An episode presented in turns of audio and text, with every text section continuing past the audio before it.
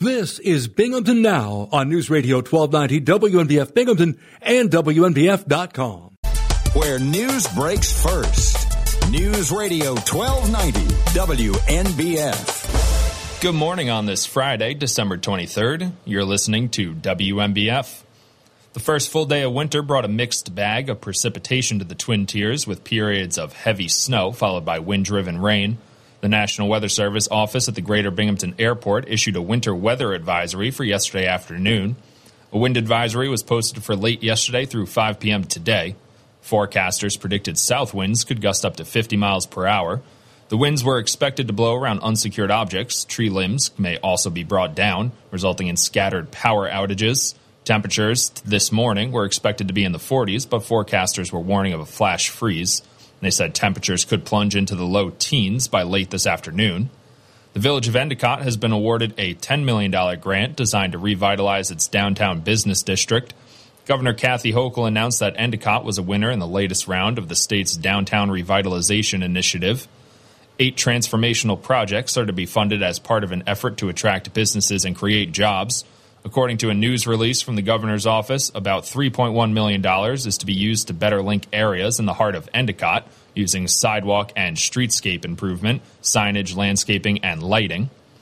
The abandoned Kmart store in the former Endicott Plaza west of the village's business district is to be renovated. The eighteen-acre site between Vestal and Harrison Avenues is to be used as a warehouse distribution center by Green Mountain Electric Supply of Vermont.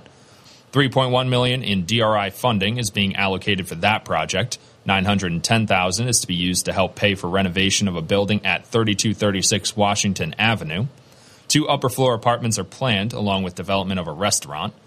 one million one hundred forty-one thousand dollars will be provided for building and site upgrades at the Southern Tier Community Center, the former Boys and Girls Club building just east of Union Endicott High School. The state grant also will make available two hundred seventy-one thousand dollars to set up a wine-tasting business in a newly constructed building in the Little Italy neighborhood on Endicott's north side. In Broome County Court, Muhammad Aziz, age twenty-three, of Johnson City, was sentenced to five years in New York State prison and five years post-release supervision after pleading guilty to criminal possession of a weapon in the second degree. On the fifteenth of June, twenty twenty-two, the New York State Police Special Operations Response Team executed a search warrant at Aziz's residence at three oh five Grand Avenue in the village of Johnson City. Police recovered a quantity of cocaine and methamphetamine, along with an illegal and loaded nine millimeter pistol.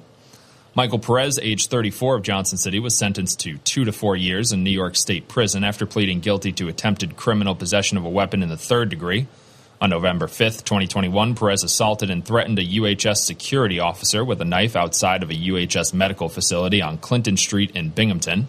Michael Korchak, Broome County District Attorney, said illegal weapon possession is a direct cause of violence in our community. Those who cannot abide by the law will be held accountable.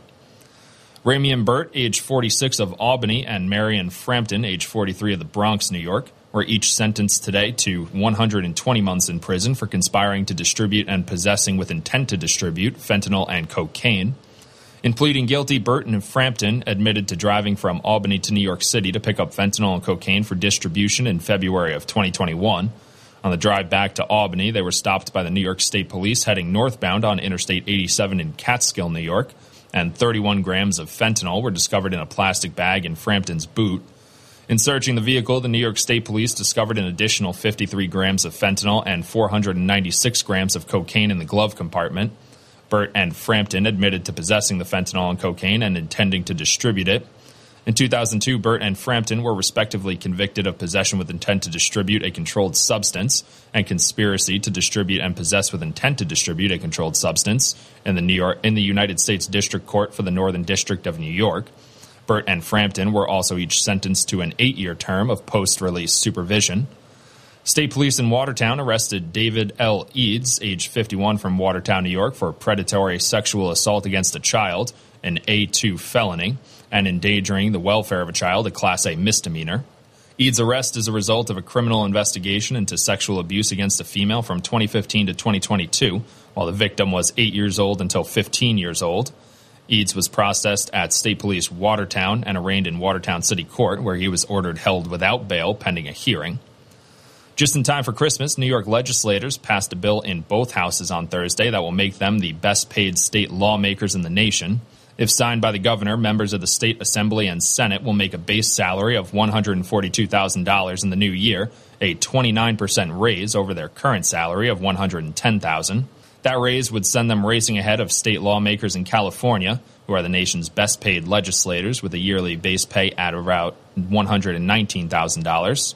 Luis Madrigal-Grajales, age thirty-five, of Baltimore, Maryland, pled guilty to unlawfully transporting three illegal immigrants. As part of his guilty plea, Madrigal-Grajales admitted that on a date prior to October eighth, twenty twenty-two, he was contacted by an individual who asked him to drive to Champlain, New York, to pick up illegal immigrants and drive them back to Maryland.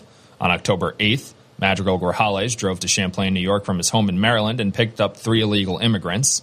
His vehicle was subsequently stopped by police near Plattsburgh, New York. Madrigal-Grajales admitted that he planned to drive the individuals to Maryland and that he expected to be paid approximately fifteen hundred dollars. He now faces up to ten years in prison and up to three years of supervised release and up to a two hundred fifty thousand dollars fine. You're listening to W M B F, where news breaks first. News Radio twelve ninety, W M B F, W M B F dot com, and ninety-two point one F M.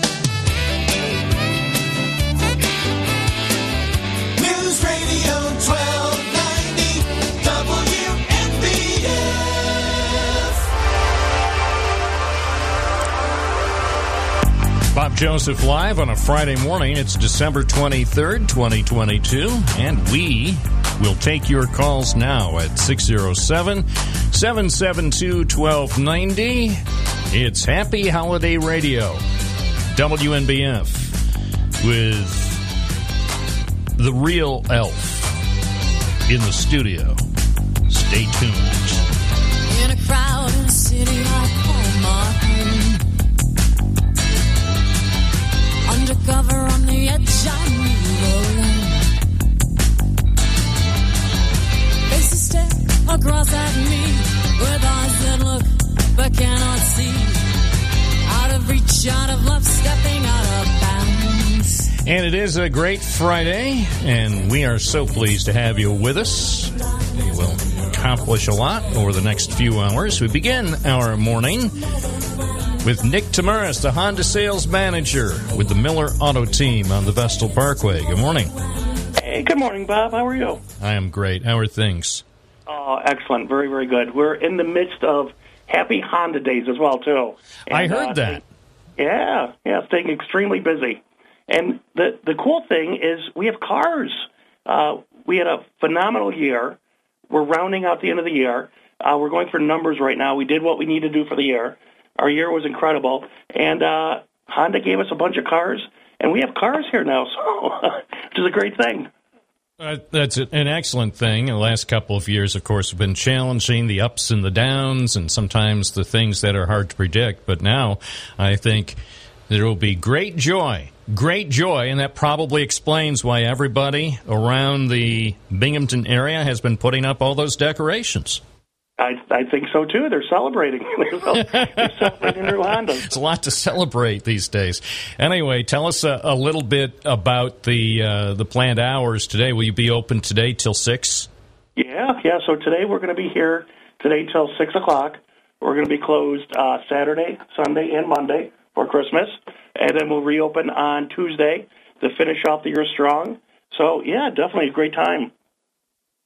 All right. And I think after such a busy year, and I know from speaking with you and your colleagues over the last several months, it's there have been challenges. Every year has its own challenges. Every year is unique. But um, I know through it all, you and the members of the Miller Auto team have been working hard to accommodate people. If they, they've been looking for a new vehicle, whether it's a Honda or a Hyundai or perhaps choosing from the used inventory, um, everybody has been working to uh, get the job done, including the, the members of the uh, service department and the people who work in the body shop and the people in the, the office. There are a lot of support people who uh, we may not hear from them in our chats on the radio, but they're all a key part to making making it all work.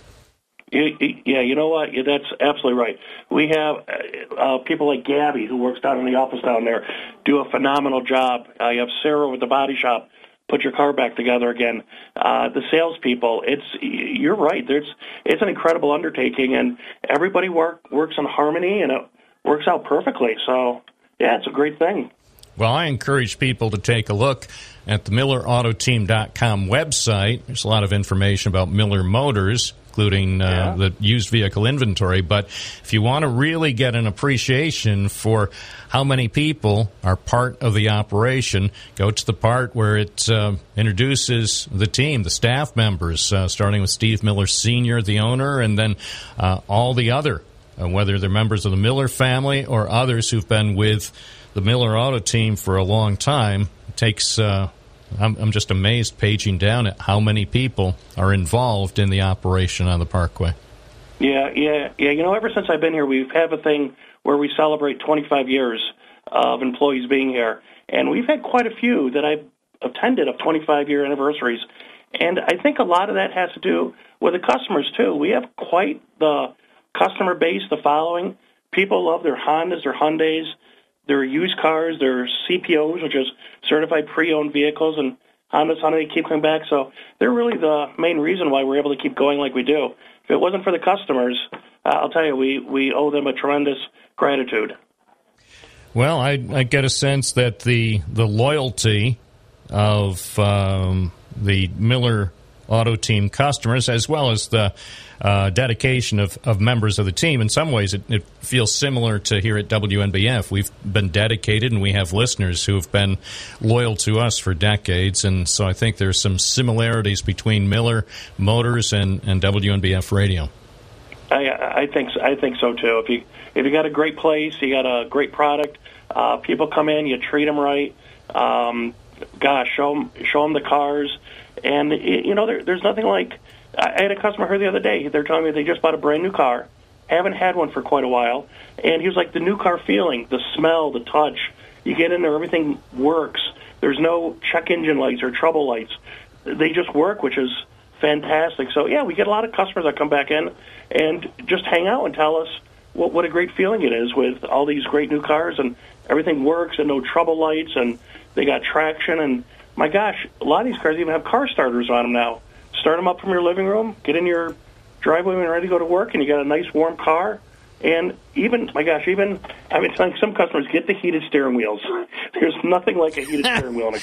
Yeah. Those are fantastic. I, I haven't, I haven't graduated to that yet, although I did drive a car not too long ago that had a heated steering wheel, and I, I thought, you know, I, I could probably get used to this.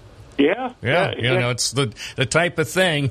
Let's let's face it. When we were growing up as kids, we were, I think, we were just happy to get into a car that would start and and move. But now, with all the the added right. enhancements, the options, and and safety features, it's it's remarkable how far the industry has come, and certainly there will be a lot more coming up in the next few years. Nick Tamaris, wish you and your family and the entire Miller Motors family the best over the weekend and over the next few days. Enjoy enjoy some time to relax and uh, look back on twenty twenty-two, and then look ahead to the opportunities of twenty twenty-three.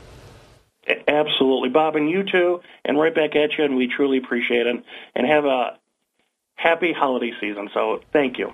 Thank you so much. It's nine seventeen Miller Motors on the Vestal Parkway, across from Binghamton University.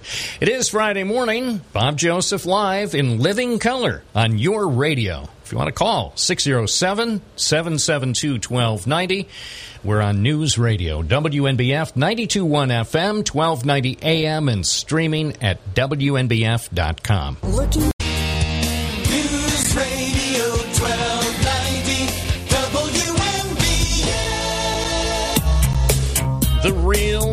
Bob Joseph, except no cheap imitations. nine twenty W N B F Live. Dave in Vestal, good morning. You're on the air.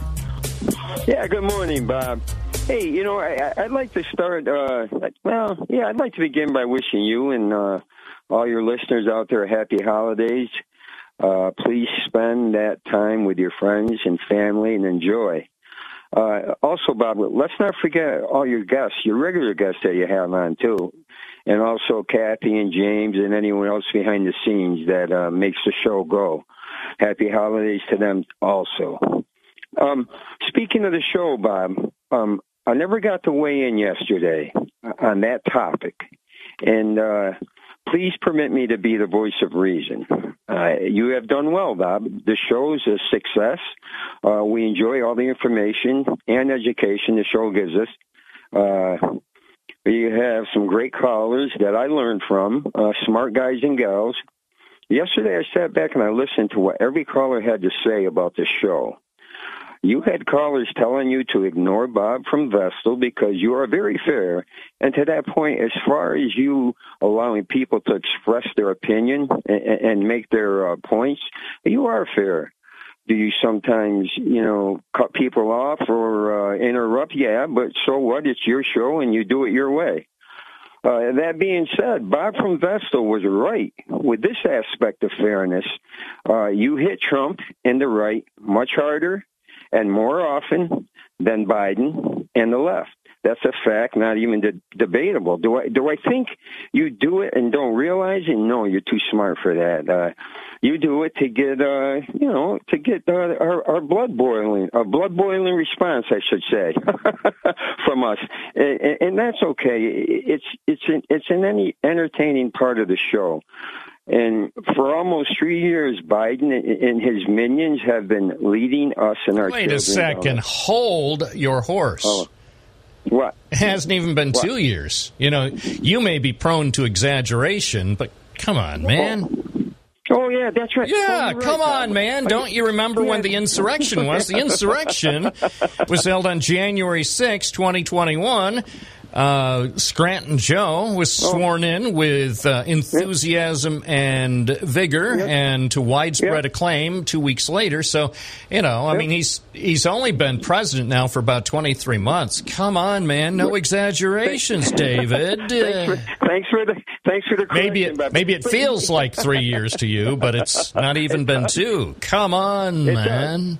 He does, though, but, but you know, Bob, he, he has been leading us and our children down a dark path of cultural destruction, and, and I think, Bob, it's time, for the sake of fairness, that you call them out for it. Uh, well, what do you say? Uh, someday, maybe?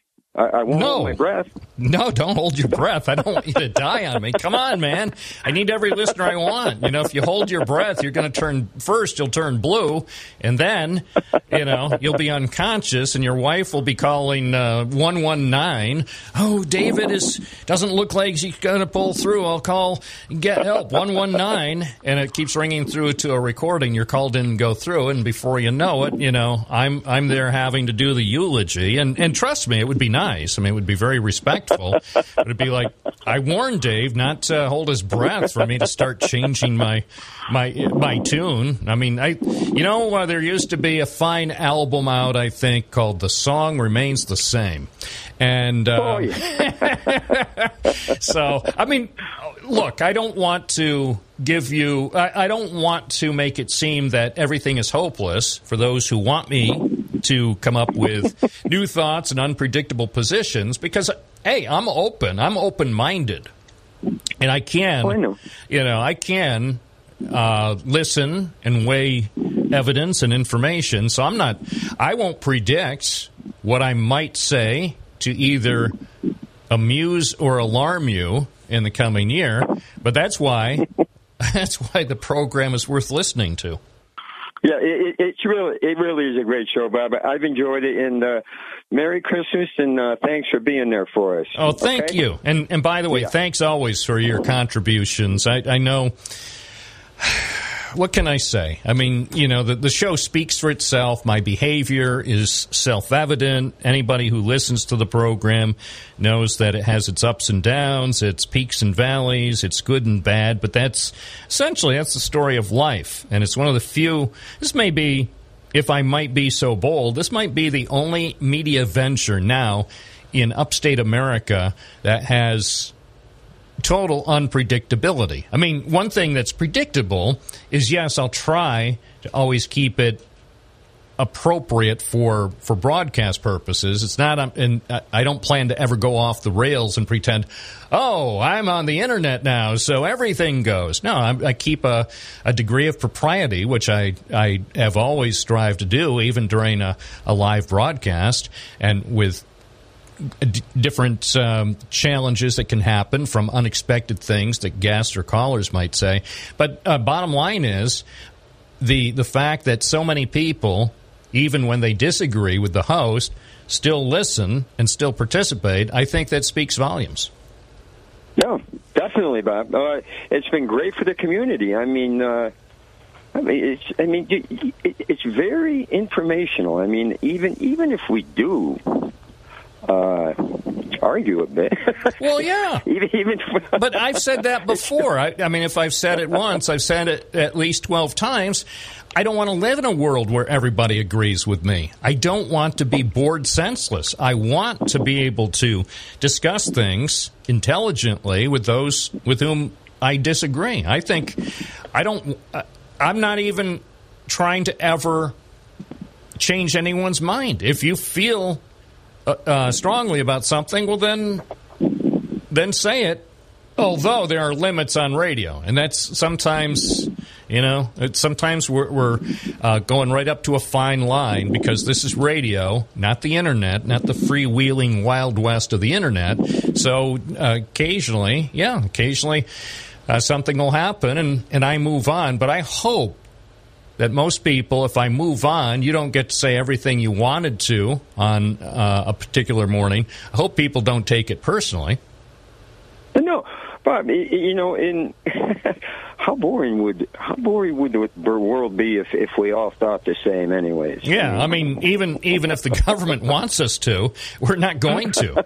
You know, we're not going to mar- march in lockstep, whether it's to Joe Biden or Donald Trump or Barack Obama or George W. Bush or anyone else. We're not going to march in lockstep to any one person, or, in my opinion, we shouldn't. We shouldn't, no matter who you support. Even, I mean, whether you support right now Biden, whether you support right now Trump, whether you support anyone in particular, I think you still should keep an open mind and, and understand that they're human too. They're capable of greatness, and they're also capable of making mistakes, as are we all. That's right. So that, okay, that sure. being said, thank you so much. I appreciate your sure. uh, support, and I hope you have a great day. Yeah, you do the same, Bob. Bye-bye now. nine twenty-eight. This is Bob Joseph live on a Friday morning. I can't believe it's Friday. What happened to the week? W N B F, good morning. You're on the air. What's your first name? Where are you calling from?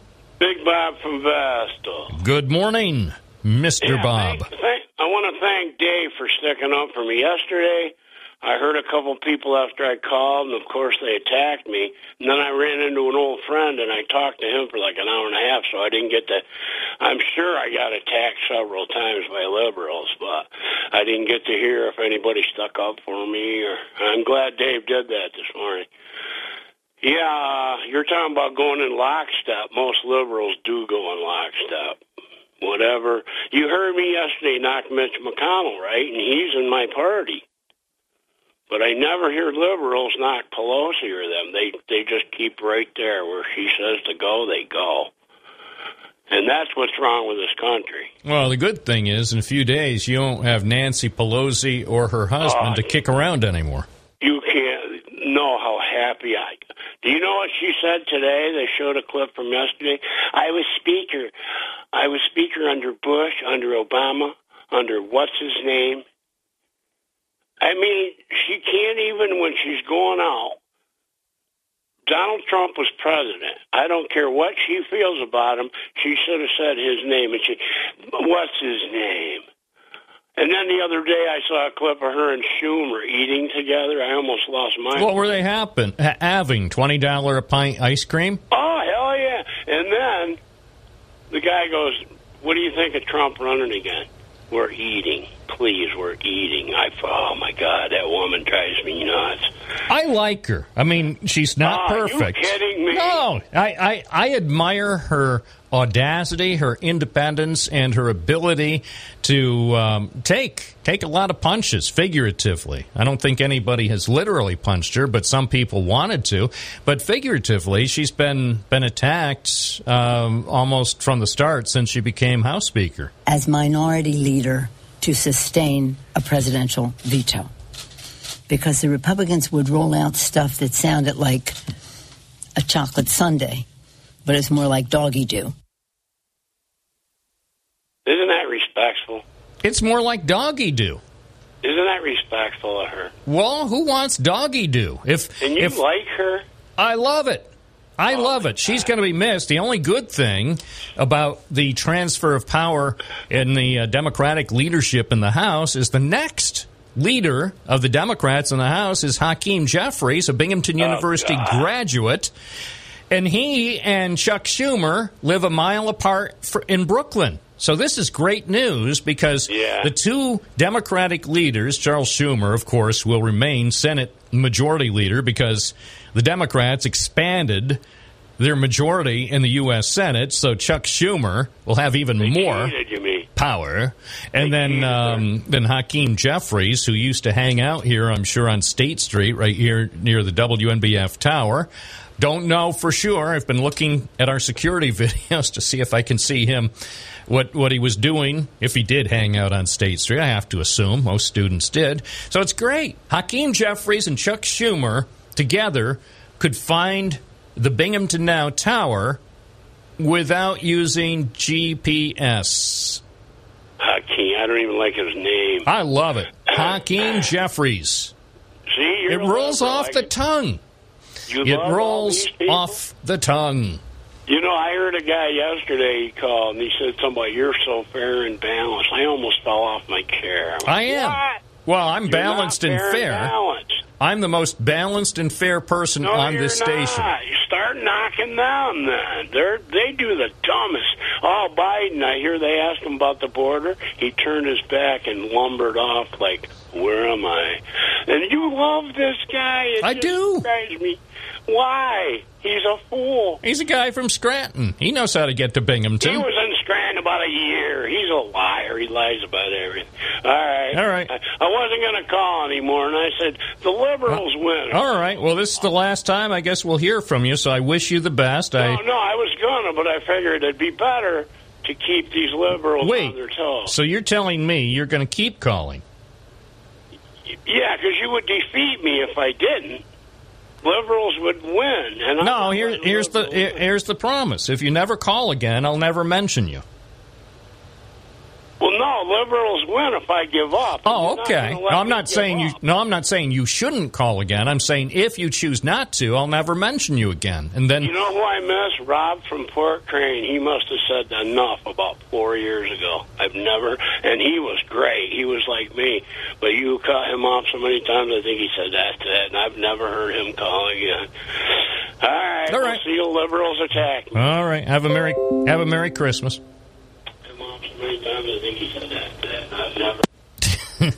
I said have a Merry Christmas, but as you know, my holiday greetings aren't always reciprocated. six oh seven, seven seven two, one two nine oh, Bob Joseph Live. If you want to send email to Bob Joseph Live, send it to bob at w n b f dot com. I never write...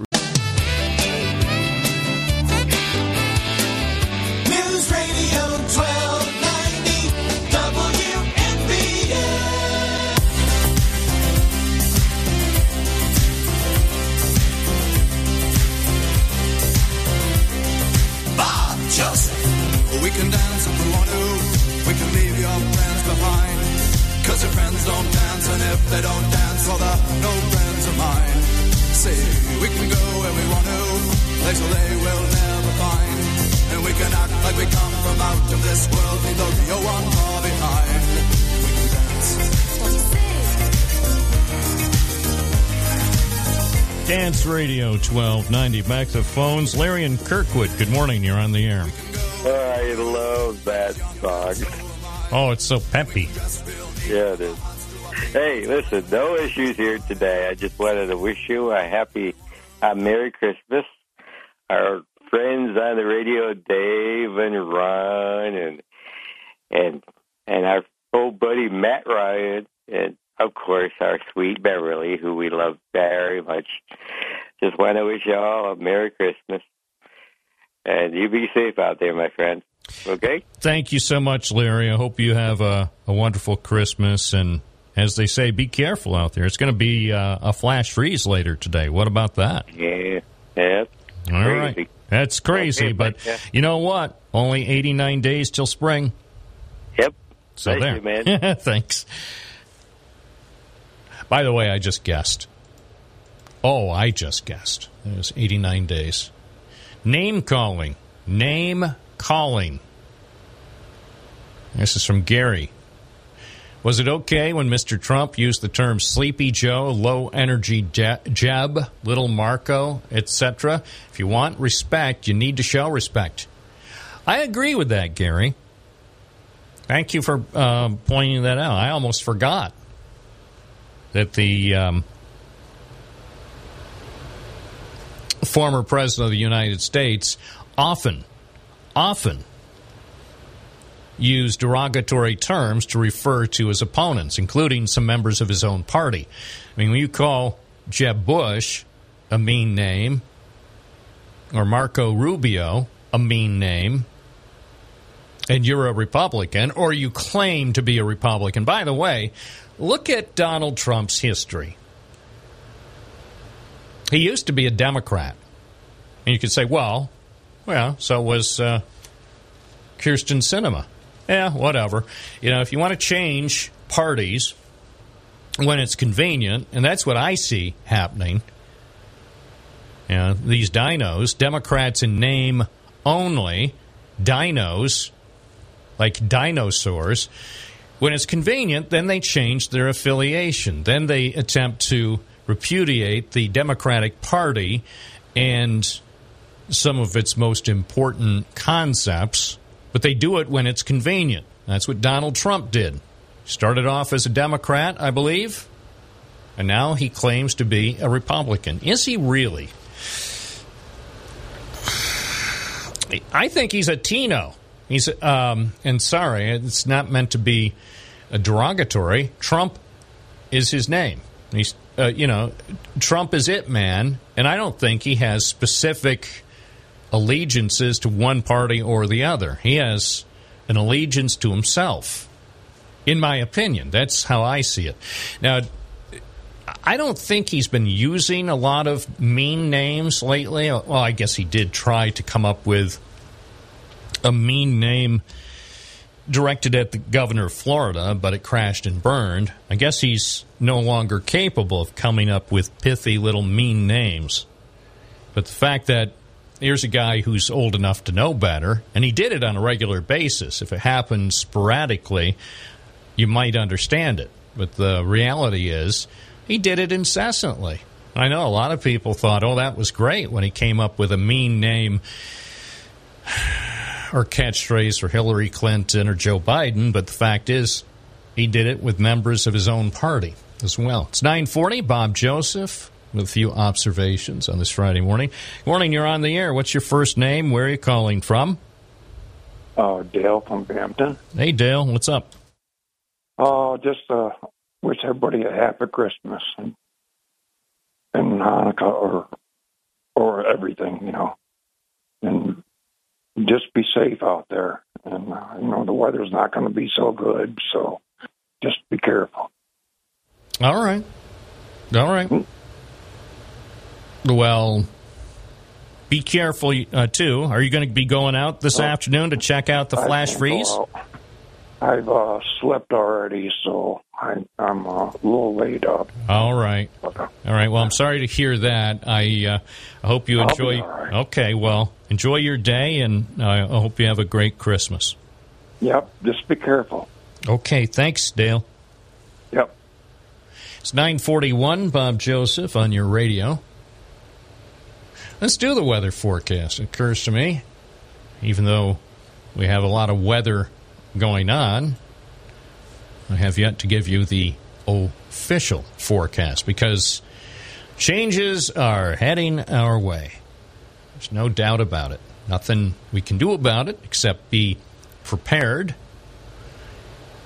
So here's what you need to know. First of all, first of all, right now, it's forty-two in downtown Binghamton. So you would think forty-two on December twenty-third was great news. Well, at the moment, it actually feels quite nice. Here's a special weather statement from the National Weather Service. Temperatures will rapidly drop this morning from the forties into the teens by late afternoon. With the temperature drop, rain will change to a burst of moderate to perhaps heavy snowfall. A quick inch or so of snowfall is expected in spots during the period uh, ten a.m. to one p.m. across the southern tier into the Finger Lakes and parts of northeastern Pennsylvania. So I guess we're approaching the hour of transition, or hours of transition, from ten to one. The temperature drop coupled with snow accumulations will lead to slick and hazardous travel late this morning and lasting through the day. Forecasters recommend that you delay travel or allow extra time to reach your destination with conditions becoming hazardous. And a wind advisory remains in effect till five this afternoon. South winds turning southwest during the afternoon, fifteen to twenty-five miles an hour with gusts up to fifty miles per hour. The gusty winds will blow around unsecured objects. Tree limbs could come down, and there will be a few power outages. And not to be outdone, so the wind advisory ends at five, and then the wind chill advisory starts till noon tomorrow. Very cold wind chills as low as twenty-four below zero. Those wind chills could cause frostbite on exposed skin in as little as thirty minutes. So what what is one to do? Well, one probably should choose to remain inside if you can. Now here's the complete forecast, the official forecast from the National Weather Service. Still some rain possible before noon, then snow, areas of blowing snow after noon. And temperatures might fall to around ten or twelve by five p.m. Wind chill values down to minus five. Total daytime snow accumulation of about an inch. Tonight, cloudy with some snow showers. Below three, overnight wind chills dropping to minus seventeen, maybe a bit colder. Snow accumulation overnight, less than a half inch. Partly sunny tomorrow with a slight chance of snow showers in the morning, high twelve. And then partly sunny on Sunday, high twenty-two. Right now, it's forty-two in downtown Binghamton at News Radio W N B F. When I added...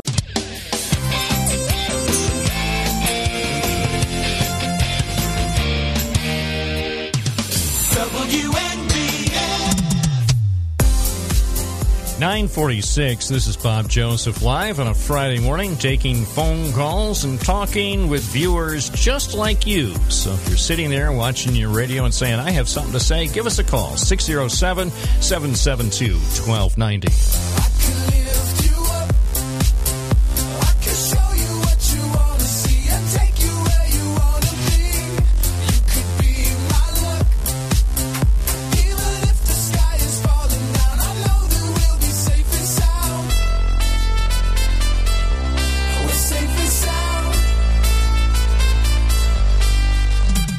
Safe and sound.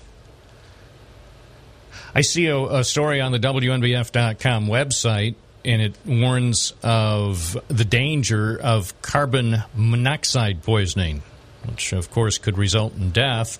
And when you get bad weather and the possibility of power outages, well, carbon monoxide becomes a concern. Some people have generators, and they love their generator if the power goes off, which is good, but just make sure you pay attention to all the warnings that come with your generator. Say you just bought a new generator and said, ah, I don't care if the power goes off on Christmas Eve or Christmas Day or New Year's Eve, nothing is going to stop us now because we have a new generator, so I'm going to set it up here in the living room and we'll have power to spare. Well, of course you don't do that. you know, put a generator inside your house or near your house. The important thing about generators is, yes, pay attention to the instructions and the warnings. Yeah, generators are real helpful, especially if you have the power out when it's this cold, or as cold as it will get. But do not, do not do anything foolish with your generator. So if you have any questions, then maybe call someone who has experience with generators, or most importantly, just before you fire that thing up, read the information, or maybe read the story at W N B F dot com about carbon monoxide. There's no no point in enjoying full power in your house if you wind up going unconscious and then dying because of carbon monoxide poisoning. So don't do anything foolish. Power outages are, in fact, becoming more widespread in parts of New York State, served by NYSEG. At the moment, the number of NYSEG customers without electricity has gone above thirty-one thousand, according to the company's website. There aren't widespread problems at the moment in the southern tier, but there are some problems, big problems, for example, in Erie County, Buffalo area, with more than eleven thousand customers without power. Westchester. Who knows? This could affect um, people in Chappaqua, Westchester County. eighty-eight hundred are without power. And also uh, more than thirty-two hundred in Putnam County. Isn't that where George Pataki used to live? I think he might still live there. I don't know. It's hard to tell. Uh, twenty-one hundred in Washington County. Closer to Binghamton, Uh, outages are very limited at the moment. In Broome County, seventy-three NYSEG customers without power. Most of those are in the town of Windsor, sixty-two, and eleven in the town of Vestal, out on Underwood Road near the observatory. Who knows? I could call Drew Desker right now and ask, is the power on at the observatory? I could call him, but I won't. Also, um, closer home, Tioga County has only one customer reported without electricity at the moment. That's somebody in the town of Candor. Uh, Chenango County, twenty-seven without power, and Delaware County, nine. So that's an overview of the power situation. Uh, with the forecast for more winds and some rain and maybe heavy snow, seems to me that there will be more people around the Binghamton area later today without power, but that's just a guess. It's not really a prediction. It's more or less just a guess. nine fifty-two, Bob Joseph on your radio at six oh seven, seven seven two, one two nine oh. You're listening to News Radio, W N B F ninety-two point one F M, twelve ninety A M, and streaming at W N B F dot com. News Radio twelve ninety W N B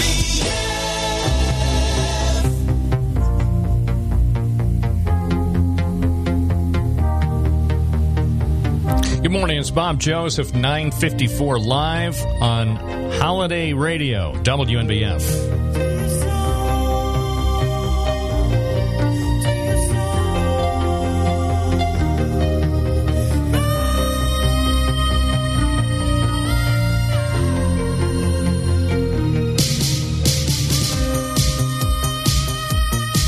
Shocking story in the Times of New York today, the best newspaper on the planet.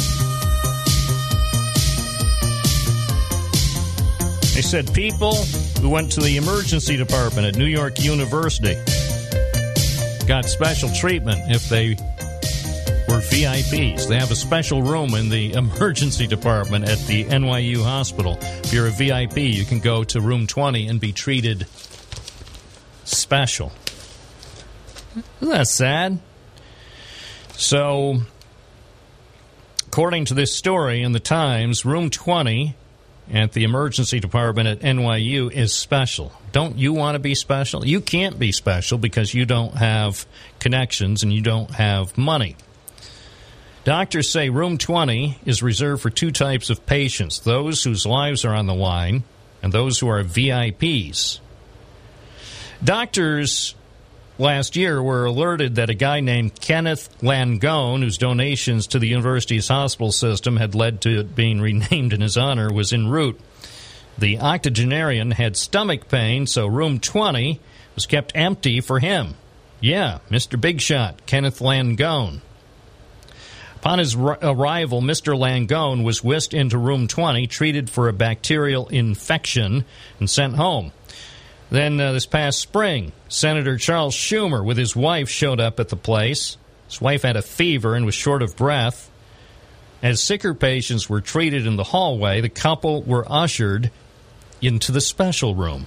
Hi, Senator Schumer. You and your wife are special. This way to room twenty. They received expedited COVID tests. According to workers who saw it all happen, the ca- test came back negative.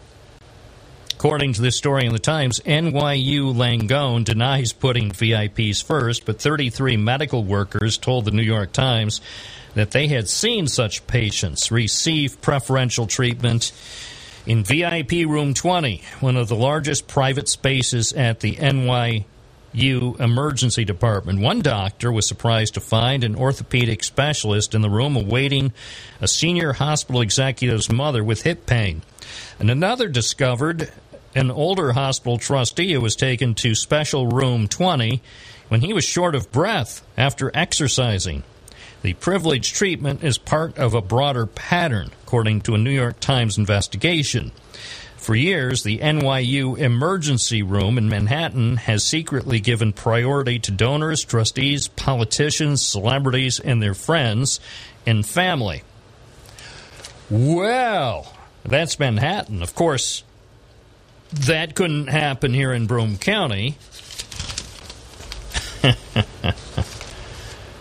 I said that couldn't happen here in Broome County. The Times story says, on hospital computers, electronic medical charts sometimes specify whether patients have donated to the hospital or how they're connected to executives. Major trustee, please prioritize, according to one record. Dozens of doctors said they felt pressure to put V I Ps first. Many witnessed such patients jumping ahead of sicker people for C T scans and M R Is. Some said medical specialists, often in short supply, were diverted from other cases to attend to mild complaints from high-priority patients.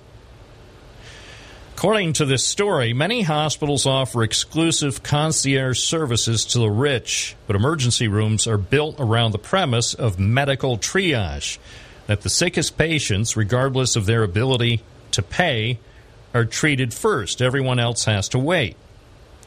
At N Y U Langone, one of the country's preeminent medical institutions, some doctors said that process had been upended. Eleven doctors told the Times that they had resigned from the emergency department in part because they objected to favoring V I Ps. Eh, it's quite the story. It's too bad we don't have an investigation like that conducted in Broome County. I'm not saying that anything's going on. I'm just saying it's too bad that we don't have investigative teams, an I-team, to look into that. Because, say, if somebody who has the ability to donate to hospitals for special projects or renovations or whatever, I mean, let's face it, you go through certain hospitals around here, you can see that someone or a family who has made a significant donation receives the ultimate joy of having something named in their honor. So what happens when that person or a member of their family shows up in the emergency department? Is there some sort of, oh, yeah, yeah, that's the person who donated a million dollars. Yeah, we know. W N B F Binghamton. where news breaks first. News Radio twelve ninety W N B F. Good morning on this Friday, December twenty-third. You're listening to W N B F. The first full day of winter brought a mixed bag of precipitation to the Twin Tiers with periods of heavy snow followed by wind-driven rain. The National Weather Service office at the Greater Binghamton Airport issued a winter weather advisory for yesterday afternoon. A wind advisory was posted for late yesterday through five p.m. today. Forecasters predicted south winds could gust up to fifty miles per hour. The winds were expected to blow around unsecured objects. Tree limbs may also be brought down, resulting in scattered power outages. Temperatures this morning were expected to be in the forties, but forecasters were warning of a flash freeze. They said temperatures could plunge into the low teens by late this afternoon. The Village of Endicott has been awarded a ten million dollars grant designed to revitalize its downtown business district. Governor Kathy Hochul announced that Endicott was a winner in the latest round of the state's Downtown Revitalization Initiative. Eight transformational projects are to be funded as part of an effort to attract businesses and create jobs. According to a news release from the governor's office, about three point one million dollars is to be used to better link areas in the heart of Endicott using sidewalk and streetscape improvement, signage, landscaping, and lighting. The abandoned Kmart store in the former Endicott Plaza west of the village's business district is to be renovated. The eighteen-acre site between Vestal and Harrison Avenues is to be used as a warehouse distribution center by Green Mountain Electric Supply of Vermont. three point one million dollars in D R I funding is being allocated for that project. nine hundred ten thousand dollars is to be used to help pay for renovation of a building at thirty-two thirty-six Washington Avenue. Two upper-floor apartments are planned, along with development of a restaurant. one million one hundred forty-one thousand dollars will be provided for building and site upgrades at the Southern Tier Community Center, the former Boys and Girls Club building just east of Union Endicott High School. The state grant also will make available two hundred seventy-one thousand dollars to set up a wine-tasting business in a newly constructed building in the Little Italy neighborhood on Endicott's north side. In Broome County Court, Muhammad Aziz, age twenty-three, of Johnson City, was sentenced to five years in New York State prison and five years post-release supervision after pleading guilty to criminal possession of a weapon in the second degree. On the fifteenth of June twenty twenty-two, the New York State Police Special Operations Response Team executed a search warrant at Aziz's residence at three oh five Grand Avenue in the village of Johnson City. Police recovered a quantity of cocaine and methamphetamine, along with an illegal and loaded nine millimeter pistol. Michael Perez, age thirty-four, of Johnson City, was sentenced to two to four years in New York State prison after pleading guilty to attempted criminal possession of a weapon in the third degree. On November fifth, twenty twenty-one, Perez assaulted and threatened a U H S security officer with a knife outside of a U H S medical facility on Clinton Street in Binghamton. Michael Korchak, Broome County District Attorney, said illegal weapon possession is a direct cause of violence in our community. Those who cannot abide by the law will be held accountable. Ramien Burt, age forty-six, of Albany, and Marion Frampton, age forty-three, of the Bronx, New York, were each sentenced today to one hundred twenty months in prison for conspiring to distribute and possessing with intent to distribute fentanyl and cocaine. In pleading guilty, Burton and Frampton admitted to driving from Albany to New York City to pick up fentanyl and cocaine for distribution in February of twenty twenty-one. On the drive back to Albany, they were stopped by the New York State Police heading northbound on Interstate eighty-seven in Catskill, New York, and thirty-one grams of fentanyl were discovered in a plastic bag in Frampton's boot. In searching the vehicle, the New York State Police discovered an additional fifty-three grams of fentanyl and four hundred ninety-six grams of cocaine in the glove compartment. Burt and Frampton admitted to possessing the fentanyl and cocaine and intending to distribute it. In two thousand two, Burt and Frampton were respectively convicted of possession with intent to distribute a controlled substance and conspiracy to distribute and possess with intent to distribute a controlled substance in the New York, in the United States District Court for the Northern District of New York. Burt and Frampton were also each sentenced to an eight-year term of post-release supervision. State police in Watertown arrested David L. Eads, age fifty-one, from Watertown, New York, for predatory sexual assault against a child, an A two felony, and endangering the welfare of a child, a Class A misdemeanor. Eads' arrest is a result of a criminal investigation into sexual abuse against a female from twenty fifteen to twenty twenty-two, while the victim was eight years old until fifteen years old. Eads was processed at State Police Watertown and arraigned in Watertown City Court, where he was ordered held without bail pending a hearing. Just in time for Christmas, New York legislators passed a bill in both houses on Thursday that will make them the best-paid state lawmakers in the nation. If signed by the governor, members of the State Assembly and Senate will make a base salary of one hundred forty-two thousand dollars in the new year, a twenty-nine percent raise over their current salary of one hundred ten thousand dollars. That raise would send them racing ahead of state lawmakers in California, who are the nation's best-paid legislators, with a yearly base pay at around one hundred nineteen thousand dollars. Luis Madrigal-Grajales, age thirty-five, of Baltimore, Maryland, pled guilty to unlawfully transporting three illegal immigrants. As part of his guilty plea, Madrigal-Grajales admitted that on a date prior to October eighth, twenty twenty-two, he was contacted by an individual who asked him to drive to Champlain, New York, to pick up illegal immigrants and drive them back to Maryland. On October eighth, Madrigal-Grajales drove to Champlain, New York from his home in Maryland and picked up three illegal immigrants. His vehicle was subsequently stopped by police near Plattsburgh, New York. Madrigal-Grajales admitted that he planned to drive the individuals to Maryland and that he expected to be paid approximately fifteen hundred dollars. He now faces up to ten years in prison and up to three years of supervised release and up to a two hundred fifty thousand dollars fine. You're listening to W M B F, where news breaks first. News Radio twelve ninety, W M B F, W M B F dot com, and ninety-two point one F M.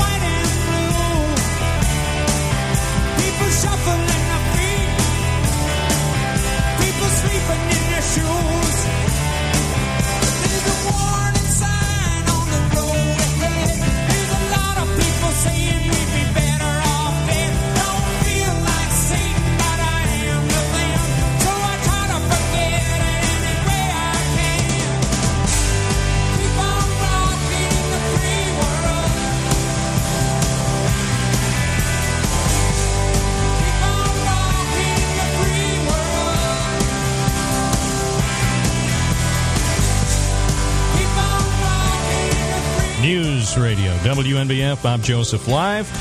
And we'll be taking your calls this hour at six oh seven, seven seven two, one two nine oh. Or if you have email, well, send your note to bob at W M B F dot com. We'd love to hear from you on this Friday. Friday. A lot to talk about, including the weather. Yeah, brace yourself. It's coming. It's on the way. So we'll try to keep you posted as the... Um, weather changes dramatically over the next, next few hours. Bob Joseph Live, News Radio, W N B F, ninety-two point one F M, twelve ninety A M, and streaming at W N B F dot com. Such a News Radio twelve ninety W N B F. So it starts recording?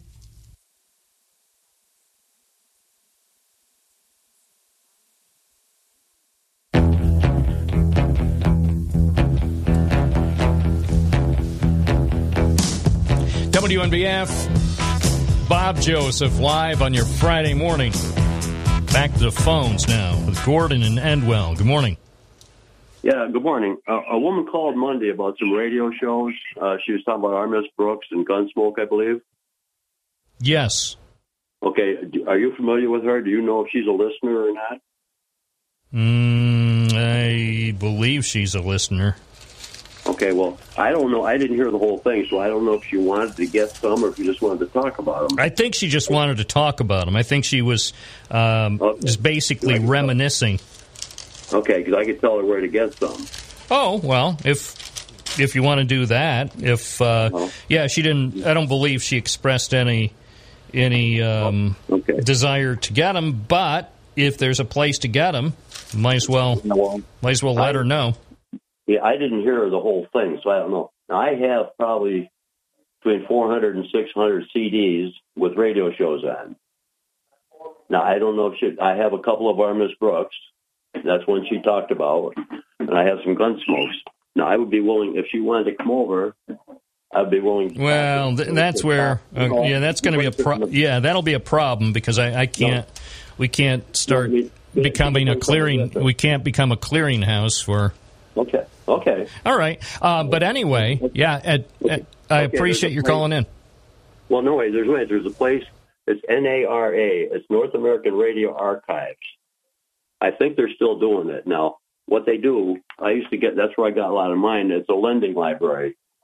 And now back, I'm, I was getting around the year two thousand. They would send you. I think it was like forty-five show. Uh, that back then it was cassettes. And you you listen to them, then you send them back. Of course, you got to pay for them.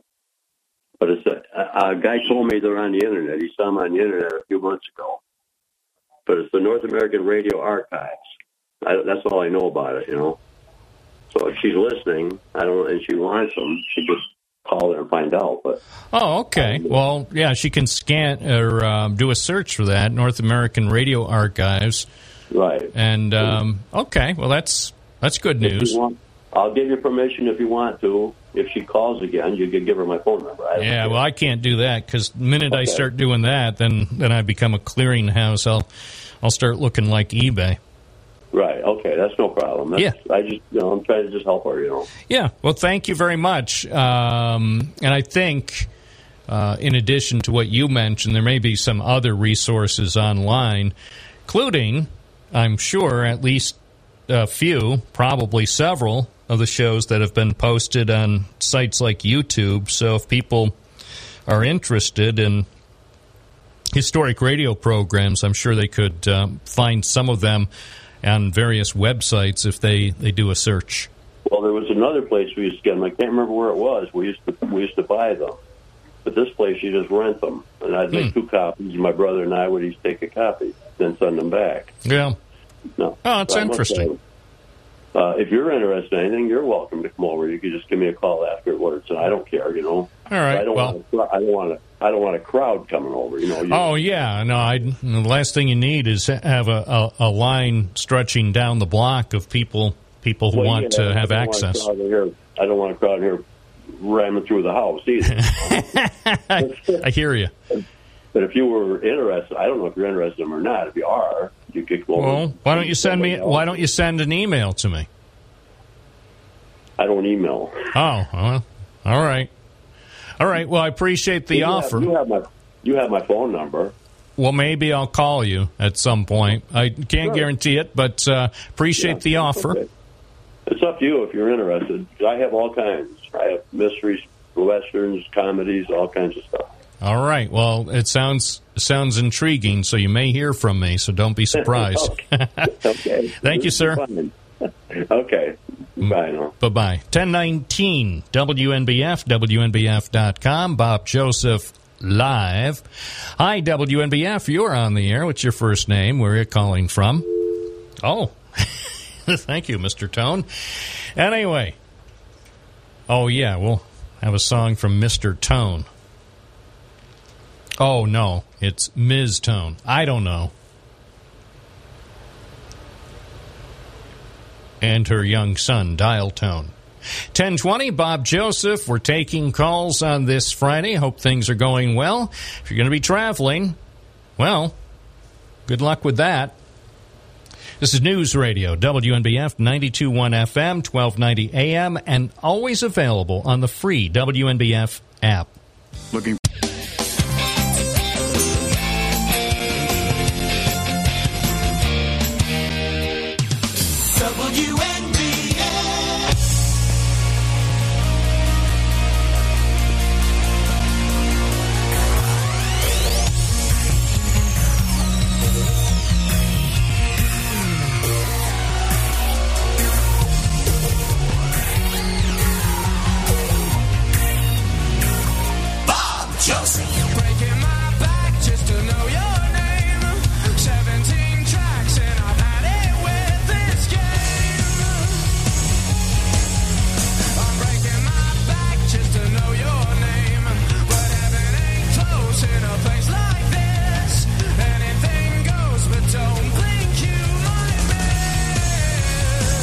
W N B F.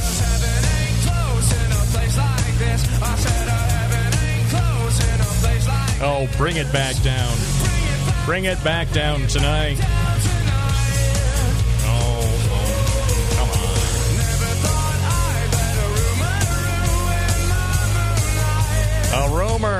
Somebody told me you had a boyfriend who looked like a girlfriend that I had in Fairview area of last year.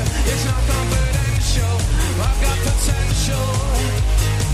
I've got potential. All righty. Those kids. ten twenty-four. Let's go back to the hotlines here in Binghamton, making the phone company proud, because so far they're batting a thousand. Complete, complete perfection with their call handling over the first hour of the program. Beverly in the town of Dickinson. Good morning. Good morning. I like to wish wish all my fans a Merry Christmas and and stay safe, because it's going to be it's going to the temperature is going to drop. It's going to drop dramatically. That's true. I ain't looking forward to it, but but we're we're we're prepared. We got flashlights. We got we got extra blankets that that I got out. So and we got we have enough of food and stuff. So we're we're pretty we're pretty well set now. Did you go down to the uh, Cinnabon store to get some Cinnabombs? Oh. Oh, I love. Hey, is that place still at the mall? The yeah, I was over there the other day. I don't buy them anymore because somebody told me that they had more than one hundred calories in each Cinnabon. And I, I said, you're kidding. And they said, no. No, look at the... Uh... I used I used to like the Italian ice that was there before, where they had Italian ice and you... So you could either, you know, I liked it, but I'm glad the cinnamon bun's there, but that's too much, too much calories for yeah, me. Listen to this. This is uh, on the internet, in case you were wondering, and this helps helps to put it in proper context. They have something called a caramel pecan cinnamon roll. Oh, oh, yes. Oh man. Guess how many calories? I'm going to say fifteen hundred. Well, that's a pretty good guess. Actually, no, it's it's it's a healthy choice, weighing in at only eleven forty calories. So it has three hundred twenty, three hundred sixty fewer calories than you might expect. So, oh, really? Yeah, so only eleven forty calories, and it says here only fifty-five grams of fat, only seventy milligrams of cholesterol, and only thirteen hundred milligrams of sodium. So I say, have two. They're small. Oh, they're real small. They used to be real big. Says here, just one of them. This is according to the internet, so sometimes the internet gets things wrong, but the internet claims that the Cinepac Caramel Pecan Bun from Cinnabon, they say, that has eighty-four percent of your daily value of fat. So if that, that contains almost, one Cinnabon contains almost as much fat as you're supposed to have for the whole day. That's a lot. that's, I don't want none. But that's why they taste so good. Yeah, I know. You know what you do? You get one. You get one to have Uh, in the mall, because they always like people eating in the middle of the mall, eating their Cinnabombs. Get one to have this afternoon, and then get one to have at home tomorrow, and you, you heat it in the microwave for about ten minutes. And that's too much sugar for me.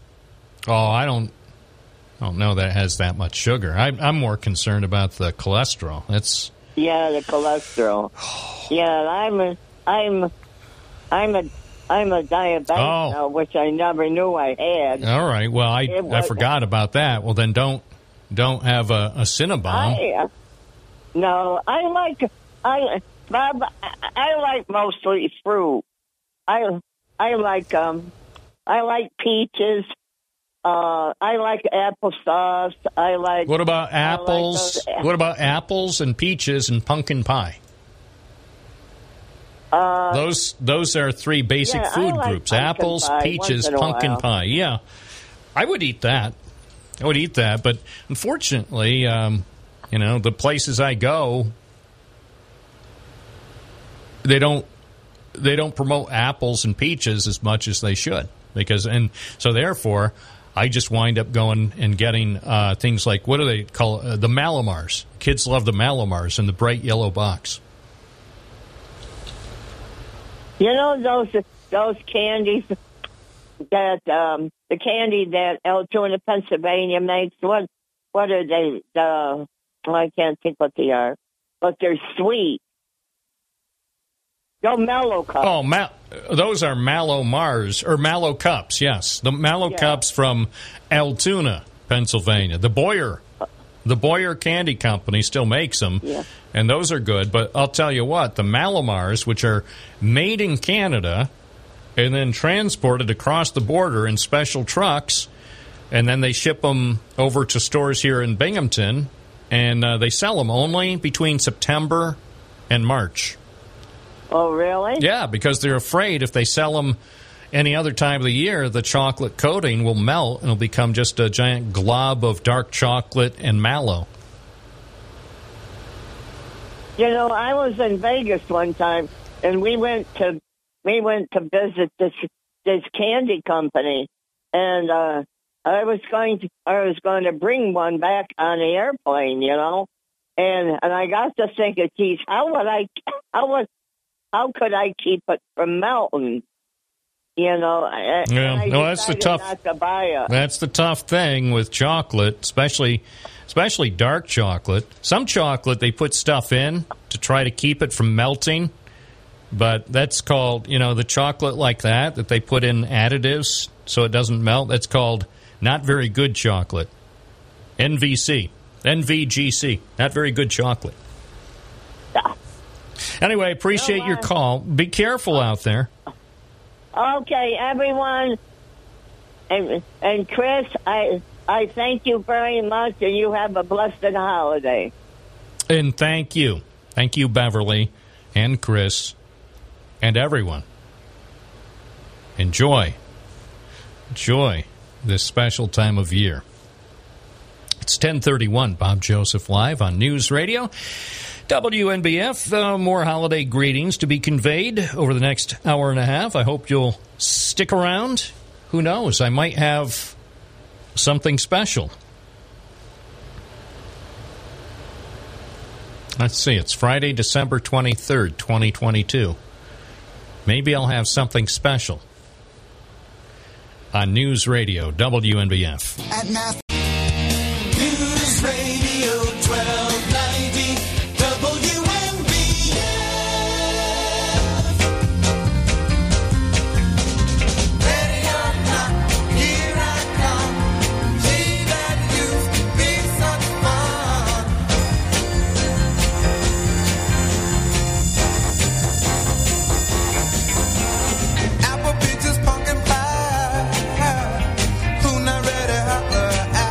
ten thirty-four, Bob Joseph Live on W N B F. Chris in Binghamton, good morning. You're on the air. Morning, Bob. How are you, sir? I am doing well. How are you, Chris? I'm just calling in to say, Beverly, you are very, very welcome, and you have yourself a Merry, Merry Christmas. Ho, ho, ho. You, Bob, you have a Merry Christmas yourself, and I'll talk to you after the first. Okay. Thank you so much, Chris. Enjoy your holidays. You're welcome. Bye-bye. And you also, I hope you eat a lot and get all fat and glumpy and you can't get out of the, the recliner. It's probably going to happen. I th- think you know me too well. My reputation precedes me. But I didn't used to be this way. I remember when I was in high school, I think I weighed about ninety pounds. I was a little kid with a big voice on the radio at the Big E. W N B F, you're on the air. What's your first name? Where are you calling from? Selena from Binghamton. Hey, Selena. I'd like to wish you and every all your listeners a very Merry Christmas and a beautiful New Year's. Thank you so much, and um, I, I, I wish you the same. Um, in the next twenty minutes, the weather's going to get ugly. I mean, it's going to get cold. I mean, real cold. I know. I'm afraid uh, in twenty-five minutes we have a news break, and I'm almost afraid to go out there to film one of those weather reports, because sometimes I, I film weather reports here uh, outside the W N B F Tower, during the news break and then put them on, on Twitter so people can see the weather. But I'm not so sure that I'm going to go out there because I'm a, I'm afraid. What if what if I'm caught in the flash freeze and my temperature goes from ninety-eight point six down to twelve point nine? Well, at the Broome County Health Department, it's forty degrees. With it between now and eleven ten, it'll, it's going to drop right through the thirties. Oh, my gosh. And uh, it's going to be a skating rink come two o'clock. Oh, my gosh. You know what? I'm going to end the program right now so I can get no, home safely. That. Wouldn't that be funny? I'm Bob Joseph. That's all for today. I'm on my way home to beat the devastating flash freeze. But no, I won't, because I'm committed. Oh, uh, guess what? Too late. yeah, yeah, I know. I know. I'd like, to, I'd like to wish all your listeners, including Beverly, I love her, a very Merry Christmas, and you stay safe out there. Thank and you, I, Selena. I, I always love your show, don't get me wrong. Thank you. Um, stay safe, okay? And you Come too. Come noontime, it's going to feel like January. I know. I'll bundle up. Okay, buddy. Thanks. Thank you, Selena. I'll be the one over in front of the courthouse with his tongue permanently affixed to the flagpole and some enterprising teenagers will set up a booth and charge five dollars to see the news guy with his tongue stuck to the flagpole. Well, it could happen. It it won't, because I won't let it happen, but in some ways it's tempting. As I say, some ways it's tempting, not in most ways. Because I'll say this, if my if my tongue gets stuck to the flagpole and they're forced to amputate my tongue, I don't really know what impact it would have on my radio future. For some reason, I'm inclined to think it would not be advantageous for a guy who talks a lot, not just talks a lot on air, but talk, talks a lot off the air. Not really sure if that would be a smart move to, to try to go through the rest of my life without a tongue. I don't know if they do. Do they do tongue transplants? Maybe if if they have to hack off my tongue because I got it stuck to the flagpole, maybe maybe they could replace it with a tongue from a feral pig. I mean a Vietnamese potbelly pig. No, you can't do that because then PETA would be mad. W N B F, good morning. You're on the air. What's your first name? Where are you calling from? Joe from Binghamton. Hey, Joe. What's up?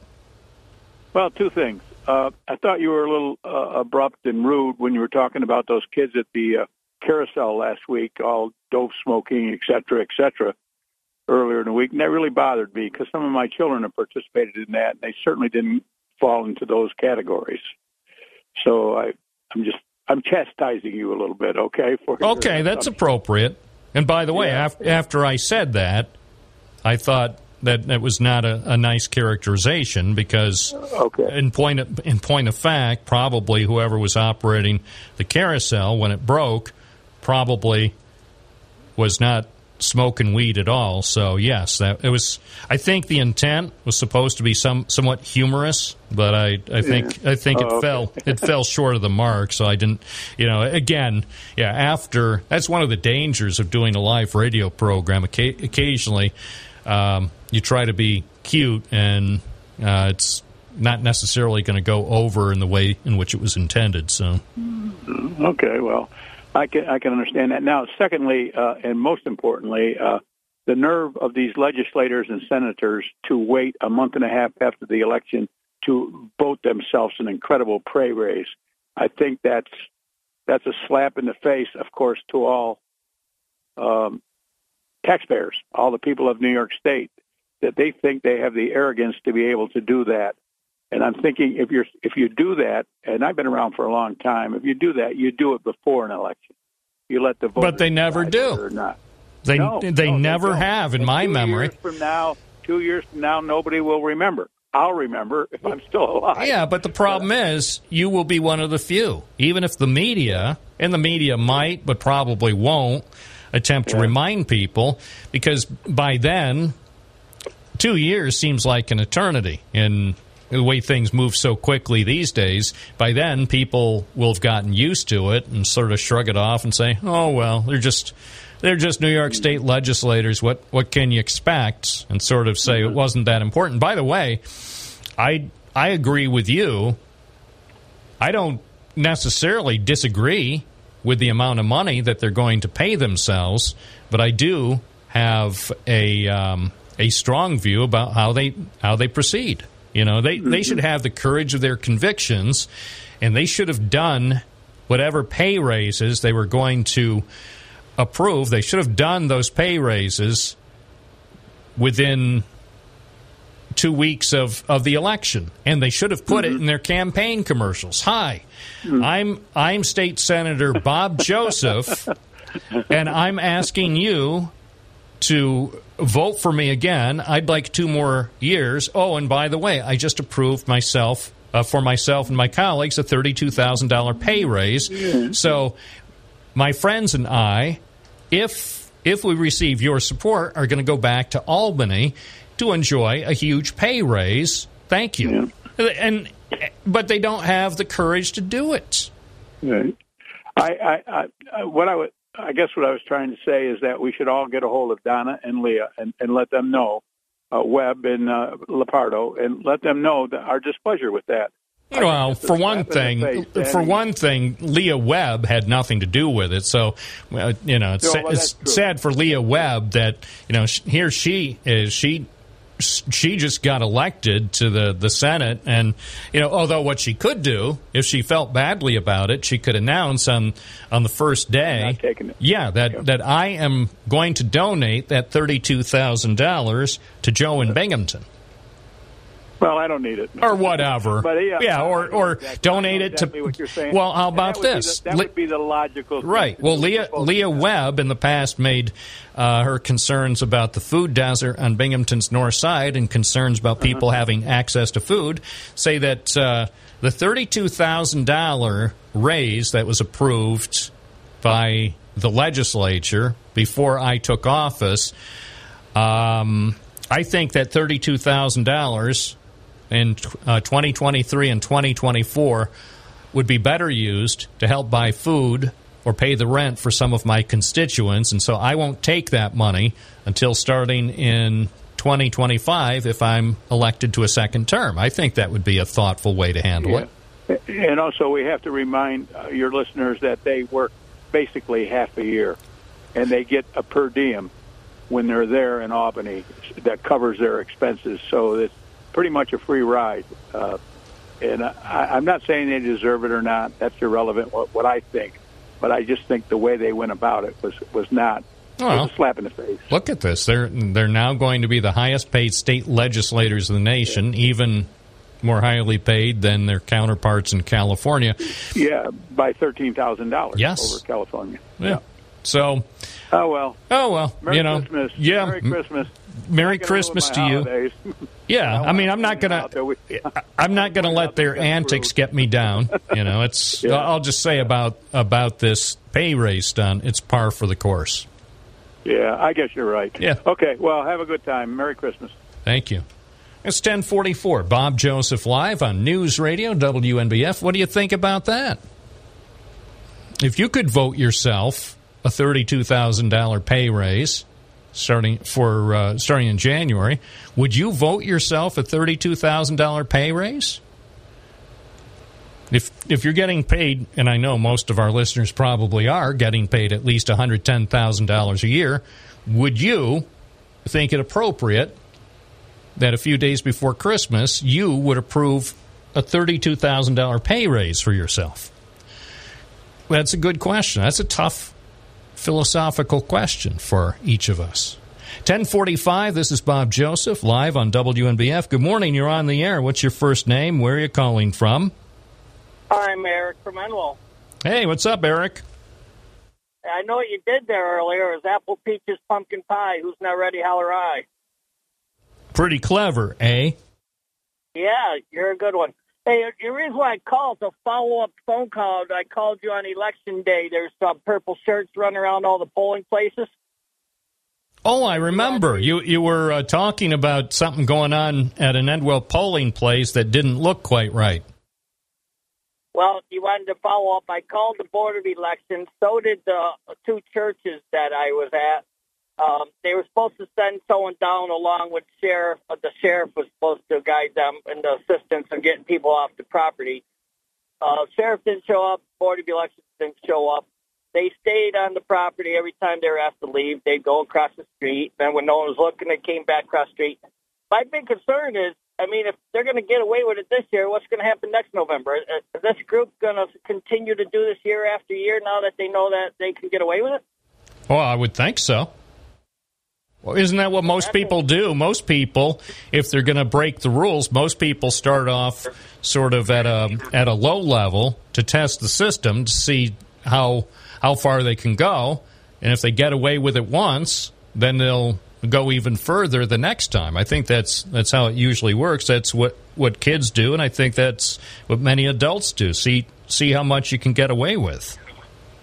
I wouldn't, I don't know if I'd call this low level. I mean, they had this planned far in advance. There's uh, three, four people at each polling place all over the county. Uh, and that's only with the areas that I know about. I don't know what happened in Tompkins County and uh, Chenango County, but I know Broome County was loaded with purple shirts and purple signs. Well, I don't know how they get away with it. You would think that the Board of Elections would have sent out some enforcers, big burly people, not necessarily guys, but big burly people, to tell them, start paying attention to the rules and knock it off. Explain the rules to them and say, what you're doing here is in violation of the rules and guidelines, so hit the road, Jake. Yeah, I mean, I don't know if it had any guidance in uh, the results of the election or not, but um, I don't think it's right. I Someone's got to put their foot down before you're right. It gets bigger. Well, it probably will. I don't I don't see any reason why they would do it in twenty twenty-two and not do it in the next election. Well, this was the first time I've ever seen that, and I've been voting for almost forty years. Yeah, I've never seen it personally. I mean, even this year, I didn't see it personally. All I know is I heard from you and a couple of other people what was going on. I didn't personally see it, but I don't doubt it. Well, when I talked to the girl that answers the phone at the uh, Board of Elections, which is the Broome County Board of Elections, she said I wasn't the first call. Hmm, interesting.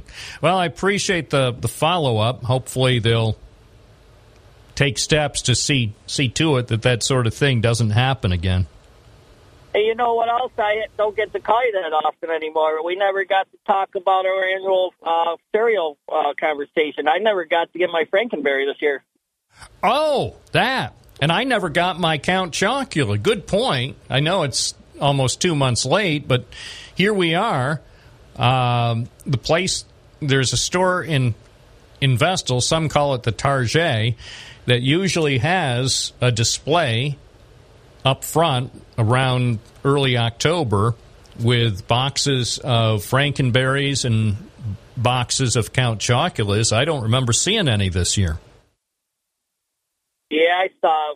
Apparently, uh, it didn't last too long. Oh, okay. So now, how much? I'm finding now it's going to be at one of those discount stores. Outdated. Well, no, they might not be outdated. That's actually that's a good point. I know. That, thanks for mentioning that. I know a store that I should check this afternoon because, yes, they sell those things that are sort of overstock or that the big stores don't want on their shelves anymore. Let's face it, uh, Target, if that's what you want to call it, doesn't want Halloween special Halloween cereals on the shelves two days before Christmas. But those those cereals, even the stuff that was made for Halloween this year, that stuff is still going to be Uh, good. The best by date is still going to be probably the middle of next year, so it's still fine. I'll I'll go check one of those stores that you referenced because I'll maybe I can still grab a couple of boxes. Well, I've never had a Moxie, so if I come up with a box of cereal, I'll trade you for a Moxie. Okay, I'll set aside a Moxie for you. All right. Looking forward to it. Have a good Christmas. Thank you, Eric. You too. Too, bye. It's ten fifty. This is Bob Joseph live on News Radio W N B F, working for the people, asking a few questions. And I know some people will say, well, Raj, why don't you uh, just kick off early today? You know, the holidays are coming up, and there's certainly no point in you reporting any stories today. Why don't you just stop working, say at noon, and then just go outside to enjoy the flash freeze? Maybe you can fall on your microphone and and take a video of that. But the point of fact is we'll probably have some good stories coming up this afternoon at W N B F dot com. That, by the way, is the plan, including, I don't want to let any dogs out of the bag, but it, there will be, if all goes well, a very interesting story coming up this afternoon at W N B F dot com, because I care. I know you're saying, well, Raj, you, you still can leave early and nobody would know, or nobody would care, and nobody would begrudge you because of all the hard work you've done this year. You, of all people, deserve Friday afternoon off. To which I say, you're right, but that doesn't mean I'm going to not write some stories. So there you go. ten fifty-two, Bob Joseph live in living color on N B C N B F. When I added News Radio twelve ninety W N B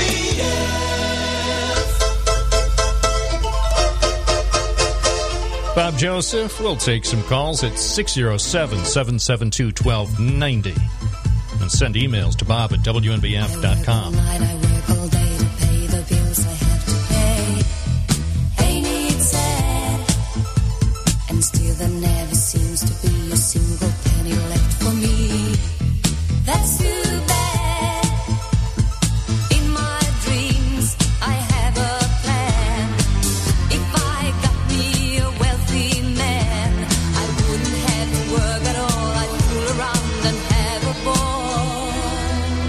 Call Carl Heastie.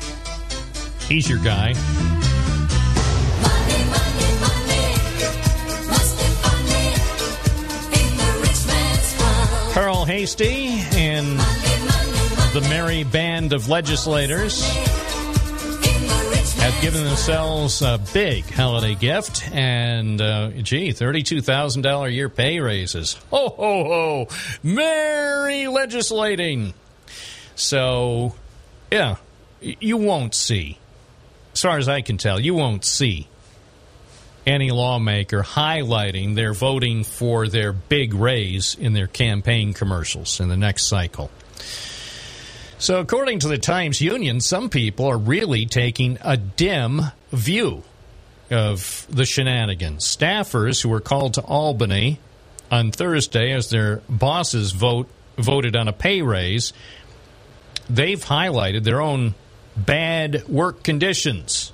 So state lawmakers, who, of course, are special, they're the most special people at this most special time of year, as they voted to boost their pay during a special legislative session, their staff members were there in Albany bearing witness. But none of the lawmakers gave voice during their debates on the measure to the simmering discontent that has emerged among legislative staffers who say they work in often grueling conditions. The story is by Raga Justin from the Albany Times Union. So, as we have already established, lawmakers in New York will receive one hundred forty-two thousand dollars a year, so they'll be the most special lawmakers in America.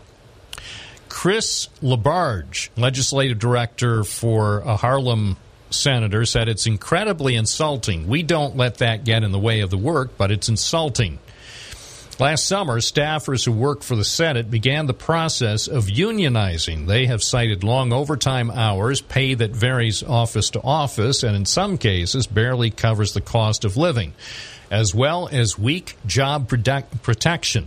Uh, those conditions have long been accepted as a byproduct of working for America's most wonderful legislature. But staffers are hoping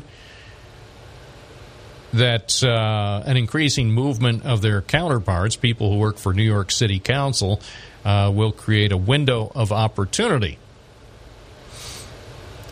So this uh, staffer told the Times Union, "I detest when anyone says, if you don't like it, leave." This particular guy has worked at the Capitol for twenty years for members of the legislature. He said, "You should be able to do a professional job in the legislature. You should be able to pay your bills, raise a family, afford a mortgage. That's what we say about everyone else."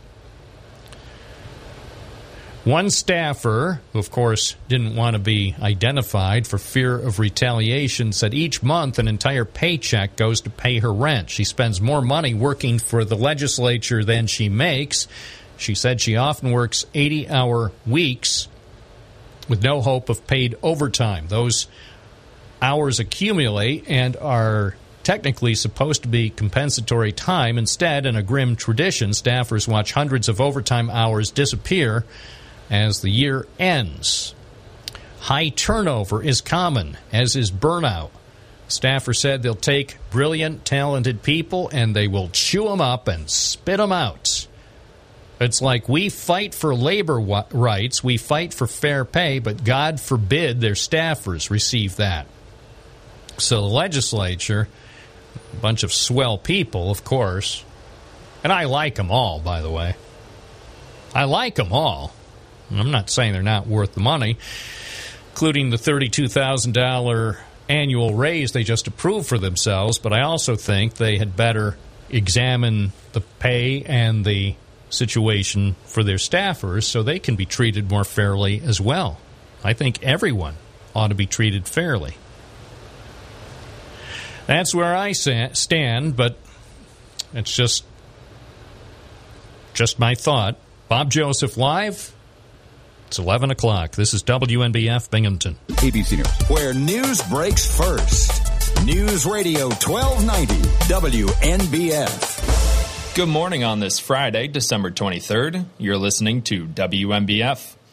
The first full day of winter brought a mixed bag of precipitation to the Twin Tiers, with periods of heavy snow followed by wind-driven rain. The National Weather Service office at the Greater Binghamton Airport issued a winter weather advisory for yesterday afternoon. A wind advisory was posted for late yesterday through five p.m. today. Forecasters predicted south winds could gust up to fifty miles per hour. The winds were expected to blow around unsecured objects. Tree limbs may also be brought down, resulting in scattered power outages. Temperatures this morning were expected to be in the forties, but forecasters were warning of a flash freeze. They said temperatures could plunge into the low teens by late this afternoon. The Village of Endicott has been awarded a ten million dollars grant designed to revitalize its downtown business district. Governor Kathy Hochul announced that Endicott was a winner in the latest round of the state's Downtown Revitalization Initiative. Eight transformational projects are to be funded as part of an effort to attract businesses and create jobs. According to a news release from the governor's office, about three point one million dollars is to be used to better link areas in the heart of Endicott, using sidewalk and streetscape improvement, signage, landscaping, and lighting. The abandoned Kmart store in the former Endicott Plaza, west of the village's business district, is to be renovated. The eighteen-acre site between Vestal and Harrison Avenues is to be used as a warehouse distribution center by Green Mountain Electric Supply of Vermont. three point one million dollars in D R I funding is being allocated for that project. nine hundred ten thousand dollars is to be used to help pay for renovation of a building at thirty-two thirty-six Washington Avenue. Two upper-floor apartments are planned, along with development of a restaurant. one million one hundred forty-one thousand dollars will be provided for building and site upgrades at the Southern Tier Community Center, the former Boys and Girls Club building just east of Union Endicott High School. The state grant also will make available two hundred seventy-one thousand dollars to set up a wine tasting business in a newly constructed building in the Little Italy neighborhood on Endicott's north side. In Broome County Court, Muhammad Aziz, age twenty-three, of Johnson City, was sentenced to five years in New York State prison and five years post-release supervision. after pleading guilty to criminal possession of a weapon in the second degree. On the fifteenth of June, twenty twenty-two, the New York State Police Special Operations Response Team executed a search warrant at Aziz's residence at three oh five Grand Avenue in the village of Johnson City. Police recovered a quantity of cocaine and methamphetamine, along with an illegal and loaded nine millimeter pistol. Michael Perez, age thirty-four, of Johnson City, was sentenced to two to four years in New York State prison after pleading guilty to attempted criminal possession of a weapon in the third degree. On November fifth, twenty twenty-one, Perez assaulted and threatened a U H S security officer with a knife outside of a U H S medical facility on Clinton Street in Binghamton. Michael Korchak, Broome County District Attorney, said illegal weapon possession is a direct cause of violence in our community. Those who cannot abide by the law will be held accountable. Ramien Burt, age forty-six, of Albany, and Marion Frampton, age forty-three, of the Bronx, New York, were each sentenced today to one hundred twenty months in prison for conspiring to distribute and possessing with intent to distribute fentanyl and cocaine. In pleading guilty, Burt and Frampton admitted to driving from Albany to New York City to pick up fentanyl and cocaine for distribution in February of twenty twenty-one. On the drive back to Albany, they were stopped by the New York State Police heading northbound on Interstate eighty-seven in Catskill, New York, and thirty-one grams of fentanyl were discovered in a plastic bag in Frampton's boot. In searching the vehicle, the New York State Police discovered an additional fifty-three grams of fentanyl and four hundred ninety-six grams of cocaine in the glove compartment. Burt and Frampton admitted to possessing the fentanyl and cocaine and intending to distribute it. In two thousand two, Burt and Frampton were respectively convicted of possession with intent to distribute a controlled substance and conspiracy to distribute and possess with intent to distribute a controlled substance in the New York, in the United States District Court for the Northern District of New York. Burt and Frampton were also each sentenced to an eight-year term of post-release supervision. State police in Watertown arrested David L. Eads, age fifty-one, from Watertown, New York, for a predatory sexual assault against a child, an A two felony, and endangering the welfare of a child, a Class A misdemeanor. Eads' arrest is a result of a criminal investigation into sexual abuse against a female from twenty fifteen to twenty twenty-two, while the victim was eight years old until fifteen years old. Eads was processed at State Police Watertown and arraigned in Watertown City Court, where he was ordered held without bail pending a hearing. Just in time for Christmas, New York legislators passed a bill in both houses on Thursday that will make them the best-paid state lawmakers in the nation. If signed by the governor, members of the State Assembly and Senate will make a base salary of one hundred forty-two thousand dollars in the new year, a twenty-nine percent raise over their current salary of one hundred ten thousand dollars. That raise would send them racing ahead of state lawmakers in California, who are the nation's best-paid legislators, with a yearly base pay at about one hundred nineteen thousand dollars. Luis Madrigal-Grajales, age thirty-five, of Baltimore, Maryland, pled guilty to unlawfully transporting three illegal immigrants. As part of his guilty plea, Madrigal-Grajales admitted that on a date prior to October eighth, twenty twenty-two, he was contacted by an individual who asked him to drive to Champlain, New York, to pick up illegal immigrants and drive them back to Maryland. On October eighth, Madrigal-Grajales drove to Champlain, New York from his home in Maryland and picked up three illegal immigrants. His vehicle was subsequently stopped by police near Plattsburgh, New York. Madrigal-Grajales admitted that he planned to drive the individuals to Maryland and that he expected to be paid approximately fifteen hundred dollars. He now faces up to ten years in prison and up to three years of supervised release and up to a two hundred fifty thousand dollars fine. You're listening to W M B F, where news breaks first. News Radio twelve ninety, W M B F, W M B F dot com, and ninety-two point one F M. News Radio twelve ninety.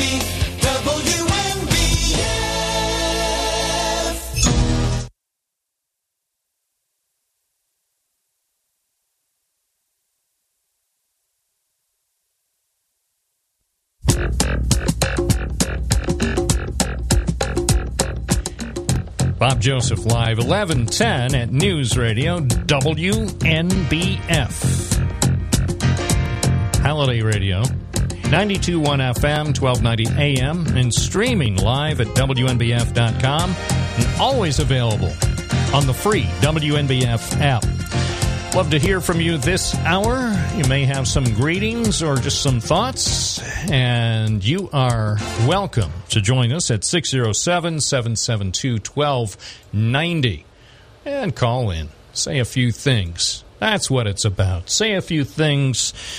I view it as basically we're family here. So during the holidays, we enjoy. We enjoy the holidays. especially after a challenging year. This is a time to count our blessings, be grateful, and look ahead to the future. Of course, the future sometimes can be a bit scary because of the uncertainties, but still, it can be exciting too. We have no idea what twenty twenty-three is going to bring, but it has a lot of potential. So we'll see. Call us on this Friday morning. If you want to send uh, a quick email to bob at w n b f dot com, that is fine as well. Good morning, W N B F. You're on the air. What's your first name? Where are you calling from? Santa from the North Pole. Ho, ho, ho. Bob, you've been very bad this year. I am skipping your house. Sorry. Sorry, Bob. You want me to go through the list? Uh, yeah. Although, remember, we only have forty-eight minutes left in the program, so you might have to skip over some of the more minor things. Let's do the highlights. What are, what are some of the things that um, constitute some of the nastiest behavior that you uh, documented uh, over the past twelve months? Well, Bob, you know, it's actually not Santa, but, uh, you know, I did want to talk about your show and what it gives to the people of Binghamton and those who listen. You know, we talk politics, we talk Binghamton things, we talk about uh, Endicott and Vestal things, and, you know, it, this all can affect us one way or another. Sometimes you have somebody on that, you know, I don't really care about listening, so, you know, I'll shut it off or go do something and come back to your show. But Like, I, I feel that most people, too, they they come here to just get the news from Binghamton, right? We all live in Binghamton. We love Binghamton. There's no doubt about that. And that's what your show does.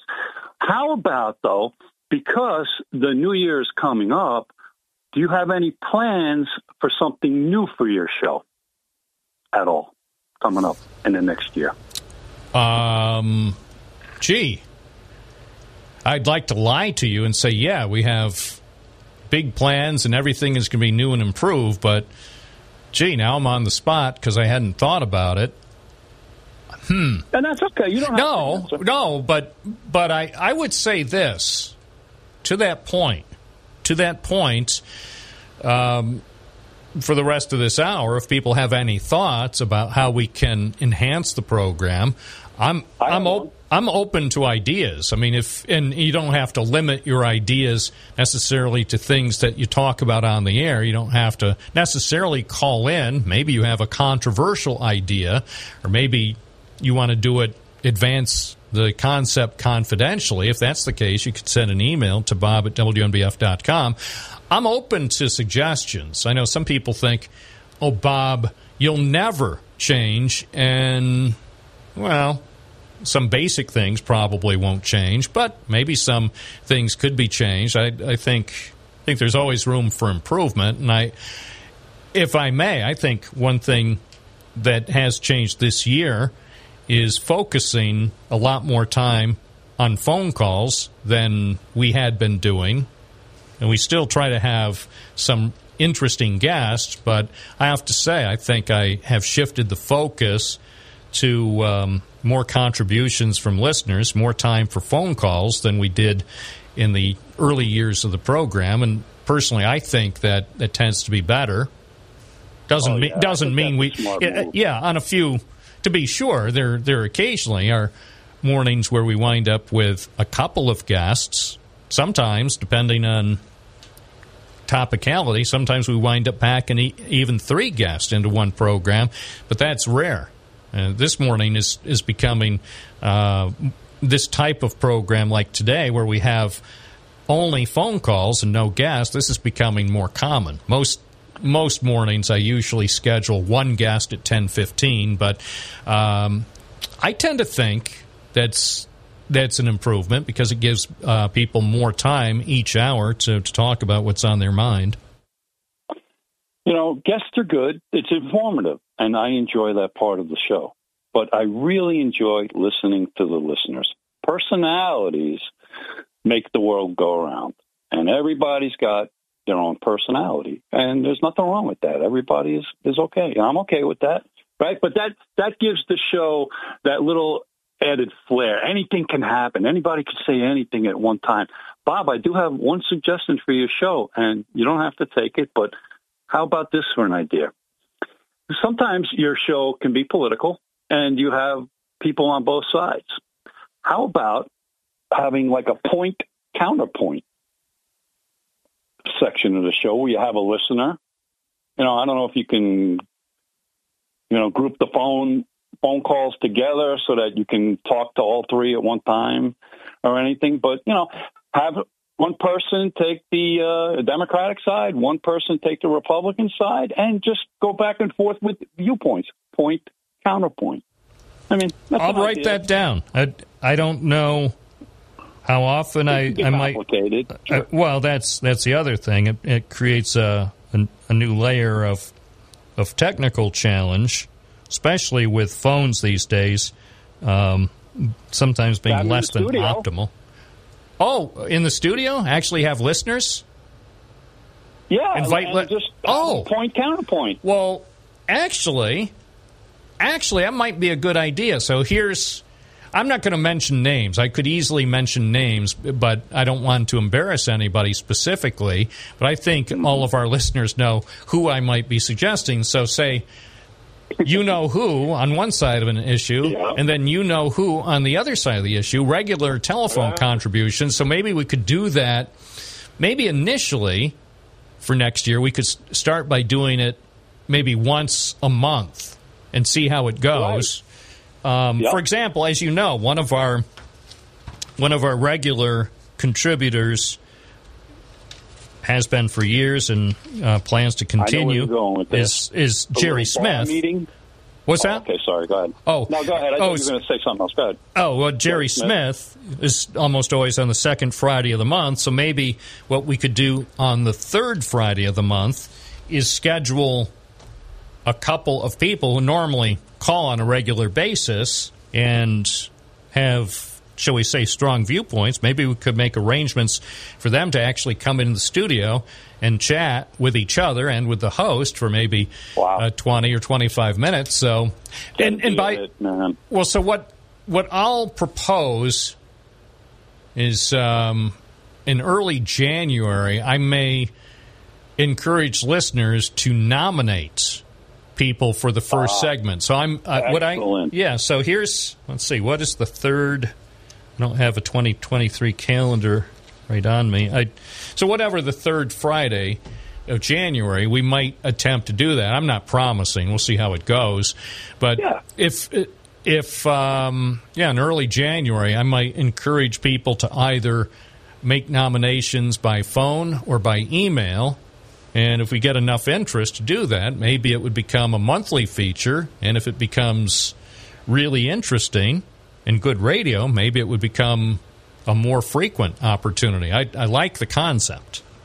Well, thank you for being open to my idea. I do want to mention one thing. You had somebody on about a week ago, uh, Mister David Potter, outgoing sheriff, and uh, you know, it was nice to hear him on there and give his viewpoints of his career as a sheriff. Well, whether you agree with, like him or dislike him, you know what? Him and you, Bob, actually probably have a lot in common. You could tell by the interview that this man cares about his community. You know, he really does. He cares about the Binghamton area. All right. And I just want to thank him for giving uh, his service to us. That was good. And uh, I'd like to, uh, you know, give the new sheriff coming in, you know, hopefully he can do just as well, and I'm sure he will.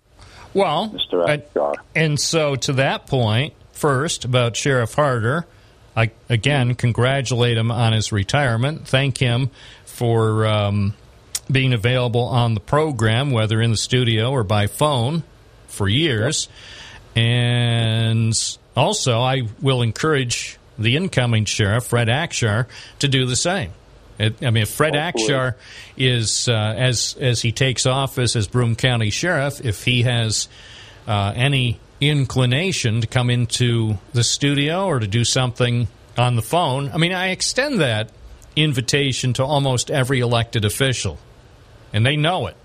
And and even for elected officials who may not have personally heard from me, I, I hope they understand that even if they haven't heard from me, they are certainly welcome to get in touch with me. If they want to come on the program and speak with me or take calls from their constituents or whatever, hey, it's it, it's effectively an open door for most elected officials around here. Because we, well, I, I, I think this is a very important resource for the community, and I don't want anyone to feel left out. So having said that, if there are local elected officials who have not been officially invited by me in person or by phone or by email, by all means, get in touch and we'll we'll set it up, because I, I, I am striving to be as inclusive as I can. Yeah. Yeah, and, you know, I'd also like to thank the Broome County Commissioner for coming on. And uh, Oh, Jason you know, Gardner, the county executive. Yes, yes. I'm sorry, the county executive. I'm sorry, yeah. correct, correct. Yeah, I mean, he comes on, you know, and and that, to me, you're a stand-up person if you come, come on the Bob Joseph show, because you could ask him anything. You know, I'd say, you know, I think you could throw a little bit more hard balls at people, but, you know, and that's okay. They got to come back on. I get that. But Well, and that's the thing. Sometimes people want want a segment to sound like sixty minutes, right. And trust me, I'm capable of doing that. Oh, but I, I but I also, I also don't want to say, oh, well, thanks for being with us. I guess that's the last time you're ever going to be inside the studio. I mean, we've had that happen before, and I always feel sad when it happens, but I also understand they're human, so it's I, I try not to I don't I don't take it personally, but I, I understand, say, if people were not impressed by a certain line of questioning, I guess I guess it's their personal choice to say, eh, I don't I don't want to have to go through that anymore, so why Why go on live radio where they're not going to be giving me a, you know, a prepared set of questions? So, I I mean, I get right. that, but I'm not sure that necessarily serves the interest of the community or the program, but well, I, I certainly appreciate it. I, I think, you know, I might be the same way. You know, if I was if I was an elected official or I worked for some company, came on the program, and then the host started asking some questions that I... that involved subject area that I really didn't feel I wanted to, to focus on. Well, you know, I'm I, I'm not yeah. I'm not hypocritical enough to say, oh, you know, ask me anything, and then make me squirm on live radio, and then oh, see you in a couple weeks. right. Yeah. Right. So it's hey, I got it, you know. But in the I yep. still I well, still believe in the long run, and as, this is looking back over more than a decade as host of the program, I think in the end that that the segments turn out to be generally fair and generally balanced. And and in the end, I think I think those who appear on the program wind up being able to say things in their own words and inform people in the Binghamton area, and obviously it works out uh, my advantage too, to be able to to actually ask people about future news stories. You know, I think I mm-hmm. I will go so far, Gary, is to say it's a win-win. Okay. Appreciate I'm your call. forty Merry Christmas. Merry Christmas to you and yours. eleven twenty-five at W N B F. Good morning, W N B F. You're on the air. What's your first name? Where are you calling from? Hey, Bob. Good morning. This is D J from Binghamton. Hi. Hey, I think that last caller was talking about moi. I would like to come on there, and I'll do the Democratic side, because I did that in college. I, I we, we debated in college, and the teacher said, okay, get in couples, and I got Dave. He was my partner. And two women came on, and they wanted to do the abortion issue, and I said, I'll take either side. But we ended up, me and Dave ended up taking the pro-life side, and we cleaned their clocks. But that sounds like real fun, man. You know. Well, maybe I mean, we'll do it. We'll we'll try, we'll try uh, possibly doing that sometime in the second half of January and see see how it goes. I I, I think it might you be do interesting. That on the phone? I don't want to. Well, we could do it on the phone. I'd, I'd prefer in the studio. I, You yeah, you know too. How much trouble we have sometimes with phone lines, even with just one person. I know. So. Yeah. And I'm entertaining, man. I, I you know, there's not going to be anybody like you've heard of people. Well, I don't want to mention your name. A couple of the callers, they got they hit each other at a bar and things like that because they got so with the whole. Wow. And, and I, all that. I'm not going to do and that. And I, I think, people. but I, I also think that as as the years have gone by, I think those two in particular, I I think, I think to closer. yeah, yeah, I think I think they understand that even if you disagree, there's there's no reason that you can't be in the same place and have a conversation. It doesn't have to devolve into anything mean-spirited or physical. You know, I, I, that's right. and, and that's why at some point, and I know it didn't happen this year, but it's, at some point I still say those two guys and I am going to wind up at that fabled establishment and we're going to get together. But not only that, I wouldn't be surprised at some point in twenty twenty-three that we get both of them in the studio here and talk about who knows. I mean, maybe we'll talk about fracking. Maybe we'll talk about who knows what. Anything. Yeah, that's right. And you can be smart and, and, and funny and entertaining, and you can be, you know, politically opinionated, but see the other side. That's what I do. And I'm the only one who sings, put on your yarmulke, this is Hanukkah. I went to a Hanukkah party last night at the Jewish Community Center. It was great, Bob. Well, that, that was great. It's nice too it that was, that it was, it was nice. It's nice that the uh, the new worship facility that's being planned here downtown Binghamton, just a couple blocks from here. That that What's I think that? is going to be very interesting. That what is that? Chabad House is planning uh, a new downtown oh. location. Yeah, over Chabad House. Over I at with them, they had a parade. Yes, uh-huh. go ahead. So go ahead. they now that there are. Uh, a thousand Binghamton University students, Jewish oh. Binghamton University students oh. who live downtown, they're going to have a. Yes. Their plan is for a big downtown location, and we'll be hearing more about that in probably the next yeah. few weeks. I know the leader of, of Chabad, and, and I rode with them in a parade last year. We rode from out. We all gathered in our vehicles outside the arena. Man, we were bumping. The, there's some good Hanukkah music with beats, and we rode all the way down Vestal Parkway to the Binghamton University. They had the fires going, and they danced, and you know, I I, I love Hanukkah because that's a celebration that my Lord Jesus celebrated. So I love it, man. I had a blast last year. All right. Well, I appreciate your call. I'm looking forward to more one. more excitement in the coming days and weeks. eleven twenty-nine, Bob Joseph on News Radio, W N B F six oh seven, seven seven two, one two nine oh. You're listening to News Radio, W N B F ninety-two point one F M, twelve ninety A M, and streaming at W N B F dot com.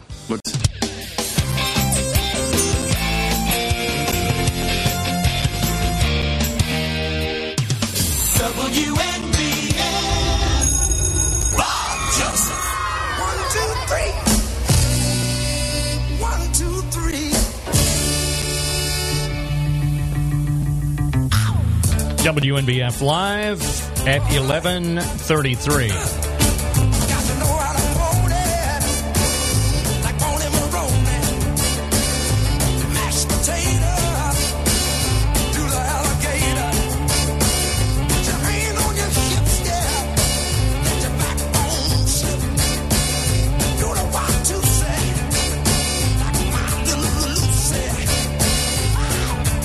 Now, back to the phones we go. John in Binghamton, you're on the air. Was, was that the guy that was in uh, Delaware County? The guy singing? Was he in Delaware County? Did he have a gun problem? Somebody else. I don't recall that, but now, now you've compelled me to conduct a quick search, so... Well, Isley, Isley was there. I think it was Ron Isley. Yeah. Maybe it wasn't. But they went hunting, and, you know, anything can happen when you hunt. Uh, yeah, even whether it's Delaware County or even Susquehanna County. Yeah, so, uh, and uh, so uh, Akshar uh, campaign, this is Fred Akshar's campaign, I guess that's never ending now. He's commandeered uh, the swearing-in process, inauguration, if you will, of the Broome County Legislature and his own, and he's having it uh, at a private hall in Binghamton, and you have to get permission from him to attend what has been in the past a public event in a public building. Uh, this is interesting. It's very interesting to me. Now, I, you know, you, you don't, first of all, the whole idea of an inauguration uh, is absurd. Uh, this isn't the, the presidency we're talking about, and and most of the officials uh, take the oath of office at the next meeting. You know, that's the way it works. But uh, Fred is turning this into a political event, and I'm sure a fella uh, that's very close to him by the name of Paul Battisti will speak. So we're going to see an unprecedented politicalization, a political, I'm not going to even try to say that again, uh, of the sheriff's office. Uh, uh, I, I, I don't know. Now, he says the Broome County legislature, are the, the, the Democrat members of this legislature sign on to this to go to Fred Akshar's campaign party under the, uh, uh, you know, guise of... Uh, an inauguration or a swearing-in. Very, very interesting to me. Hey, I'm this Santos guy, you know, the, the resume guy. Oh, yeah, George Santos, if that's really his name. Yeah, well, this is tremendous because uh, I love it because remember there was a, a woman in the uh, Senate primary uh, in Pennsylvania that had similar problems. But, you know, why shouldn't they allow, be allowed... I guess in Oregon there is a is a law that if you put something in a in a campaign bio, you can be held accountable. But I think he's the perfect candidate for our times. I mean, he may be. He, uh, may, he may actually have ushered in a brand new era where candidates of um, whether they're Republican, Democrat, or Independent will conjure up all sorts of great backstories to um, wind up uh, impressing the uh, electorate. Which brings me to the local angle of this. There was a campaign, a successful campaign launch for uh, the Vestal Town Council uh, by an advertising man who is now on the Vestal Town Council. And he sent out all kinds of name-dropping uh, campaign material uh, that he worked with virtually everybody. Every every politician of note in Binghamton in the last five or ten years was on that list. Uh, he provided no, he didn't even provide uh, photographs of him meeting these people, but he just set off a laundry list that he's uh, worked with people like, uh, you know, everyone from Tenney on down. Uh, it was a total uh, crock. Uh, it was total B S. And I think that this Vestal Town Council uh, member should be held uh, to the same uh, standard as uh, the New York Times is holding Santos. He, he sent out a fictitious Uh, resume too. Well, I don't know about that. I, I, I don't know anything about the background, but but I will say um, one one of the things now when it comes to candidates, whether they're for local offices or for Congress, thanks to the um, lack of, of reporters, the the likelihood that anybody is going to do any any research before the election. Again, even if, as I mentioned earlier this week about George Santos, yeah, great New York Times, great investigative reporting, a dollar late and three months short. It, this should well, have plus, come out in September. Well, plus he he ran, I guess, a couple of years ago. But interesting interesting thing to me is if I was him, I'd issue a statement saying, uh, you know, I, I comply with all, all the statutory provisions. Well, Of, yeah. uh, of the being a member of Congress. And, right. Uh, well, he, he, I don't think, as far as I could tell, with the comments he made at campaign appearances and in interviews and maybe his T V ads, I don't think in any of those cases he had to be under oath. By the way, thank you, thank you, John from Binghamton, for shedding light on Wilson Pickett Junior, because it is true. It is true. According to an A P story that appeared in the Binghamton Press back in November nineteen seventy-four, Dateline, Andes, New York. Yes, Delaware County. Rock star Wilson Pickett Junior was arrested after state police said he fired a bullet through the door of a motel room two of the singing Isley Brothers were in. No one was hit by the bullet from the thirty-eight caliber two-shot Derringer. Pickett and the Isleys were on a hunting trip in Andes in Delaware County. Pickett, quote, evidently had been drinking.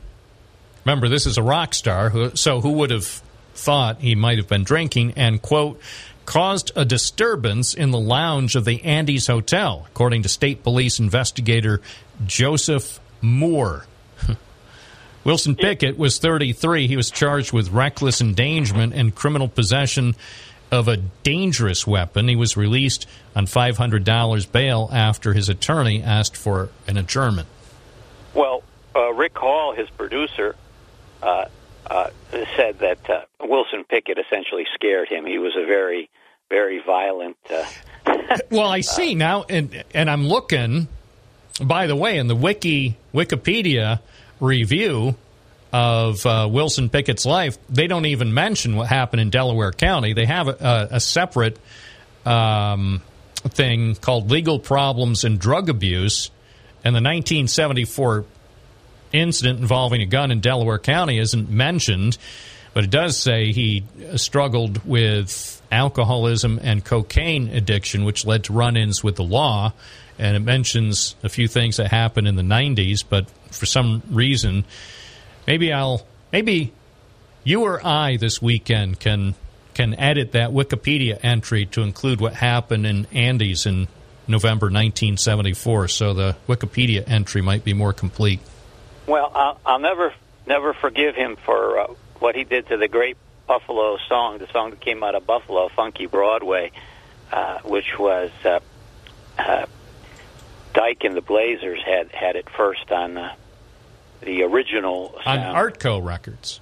Yeah. Oh, yeah, yeah, yeah. And then I think I think didn't uh, uh, uh, Original Sound pick it up? I don't know, but that yeah. that's a that's a story in itself. Well, that and that. yeah, that's what happens with these. Anytime you make a, a, a reference in passing to something that happened music-wise in the sixties or seventies, that that automatically means I'm probably going to be spending a few hours on the internet over the next couple of days to, because as you know, the internet, one black hole leads to another. Anyway, thank you for your call. We'll see what happens.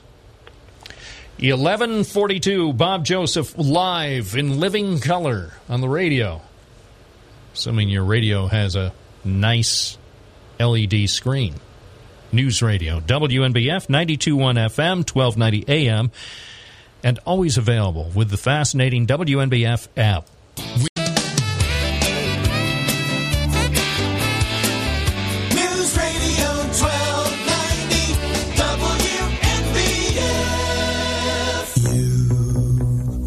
masquerading, and you always contemplating what to do in case happiness found you. Can't you see that it's all around you? So follow me. Hey, come on, babe, follow me. I'm the Pied Piper. Follow me. I'm the Pied Piper. I'll show you where it's at. It's at W N B F. Jesse and Owego, good morning. You're on the air. Good morning, Bob. You got some good bumper music going on this morning. Oh, some of the best. We're going to the back of the rack. I still, I still can't forget having Dance Park in my head all last night. I'm like, Bob, what the heck did you do? Yeah, somebody said, somebody said that they almost... They almost told me to play that on a three-hour loop today, but uh, but I decided not I think, to. I came close, I and then I thought that wouldn't be serving the community. Well, that's exactly what happened in my mind. So when I woke up, I'm like, oh, man, do I need a beer or a coffee or both? Jeez. Anyway, what a very interesting week just before Christmas. I love it. It is great. I, I really have enjoyed our, our conversations. We've had some... Uh, current events in the news, and then we've talked about a, a range of other things, and I I just enjoy. I enjoy the variety of calls and the topics. I have a lot of fun. I have a good time, but I also like all the conversations going on, and whether anyone agrees or disagrees with Bob from Vestal, he's my all-time favorite caller because he adds spice to the show. So I'm wishing him a very Merry Christmas. All right. Everybody else as well. All right. Thank you. And I hope you have a great Christmas. Appreciate the call. eleven forty-six. Good morning, W N B F. You're on the air. What's your first name? Where are you calling from? Um, Vinny from Binghamton. And, Bob, I'd like to talk about these, uh, our New York lawmakers and the vote on the thirty-two thousand dollars raise. Um, the aesthetics are terrible. They really are. But I, ha- I have a suggestion, because it looks like they're giving themselves every that fourth year. It looks like a thirty thirty-two thousand dollar raise. It, maybe they should like split it up, like maybe ten here, nine the next year. ten, you know what I mean? Depending on how the um, the, depending on how the state's doing, instead of just boom hitting us with a thirty thousand dollar one. thirty thousand dollars raise, and then when we looks like the reporters try to go and find out what's their justification for it, they don't call back. They try to slip it in at the very end, like the caller before me, a couple callers before said to. It's just too slimy the way they do it. You, you don't do it like that. There's no need to. There really isn't. There's no need to. Put it out there. This is what we want to do. Or maybe break it up into three years. ten thousand dollars this year, nine the next year, maybe eleven the following year. It, you know what I mean? Just just spread it out. But to, that's like almost corporate stuff. Yeah. Corporations. Yeah, it's uh, the optics aren't good, but it's it's over and done. They've they've done pretty much what you would expect. And of course, people like uh, Carl Heastie and others yeah. in the legislature will do their damnedest to uh, to defend their action, but it's indefensible. It because this if if and I'm not this has nothing to do. Maybe they're worth one hundred fifty thousand dollars a year. Maybe they're worth two hundred thousand dollars a year. That's not the point. The point is the process, and they had every opportunity to vote on adjusting their pay and their benefit yep. packages before the election, knowing full well in virtually every case it wouldn't hurt them anyway. I mean, yeah. incumbents are almost always reelected. So even, I'll tell you what, even if they raise their pay for the coming year to two hundred thousand dollars, still ninety-seven percent of them would have been reelected anyway. Right. It, it, it is, as, as long as these questions aren't asked of them during the campaign. Right. If we well, all go to the campaign and, and say, what's the flavor of the month, and we do not ask them about this, that's our fault. I know. I know. Anyway, I... I mean, I don't begrudge them the money, but I, I certainly no. I certainly will wave my Bill Clinton-esque finger at him saying, you you know, I, I need to go back to work for the people of Binghamton, you know, wagging my finger and like, you know, and it has nothing to do with anybody who wears a beret, but don't you ever. You know, so there. But, um, right. yeah, hopefully, hopefully the next time that they feel a need for uh, increased pay, they'll do it the right way, but of course they won't. You know, nothing, yeah, one thing right. about New York State is some things don't change, and this will be one of them. Appreciate your call. Mm-hmm. eleven forty-nine, Bob Joseph. Yes, wagging that index finger. Now, I need to go back to work for the American people on the radio, so you stop asking those questions. On W N B F, ninety-two point one F M, twelve ninety A M, and streaming at W N B F dot com. News Radio twelve ninety.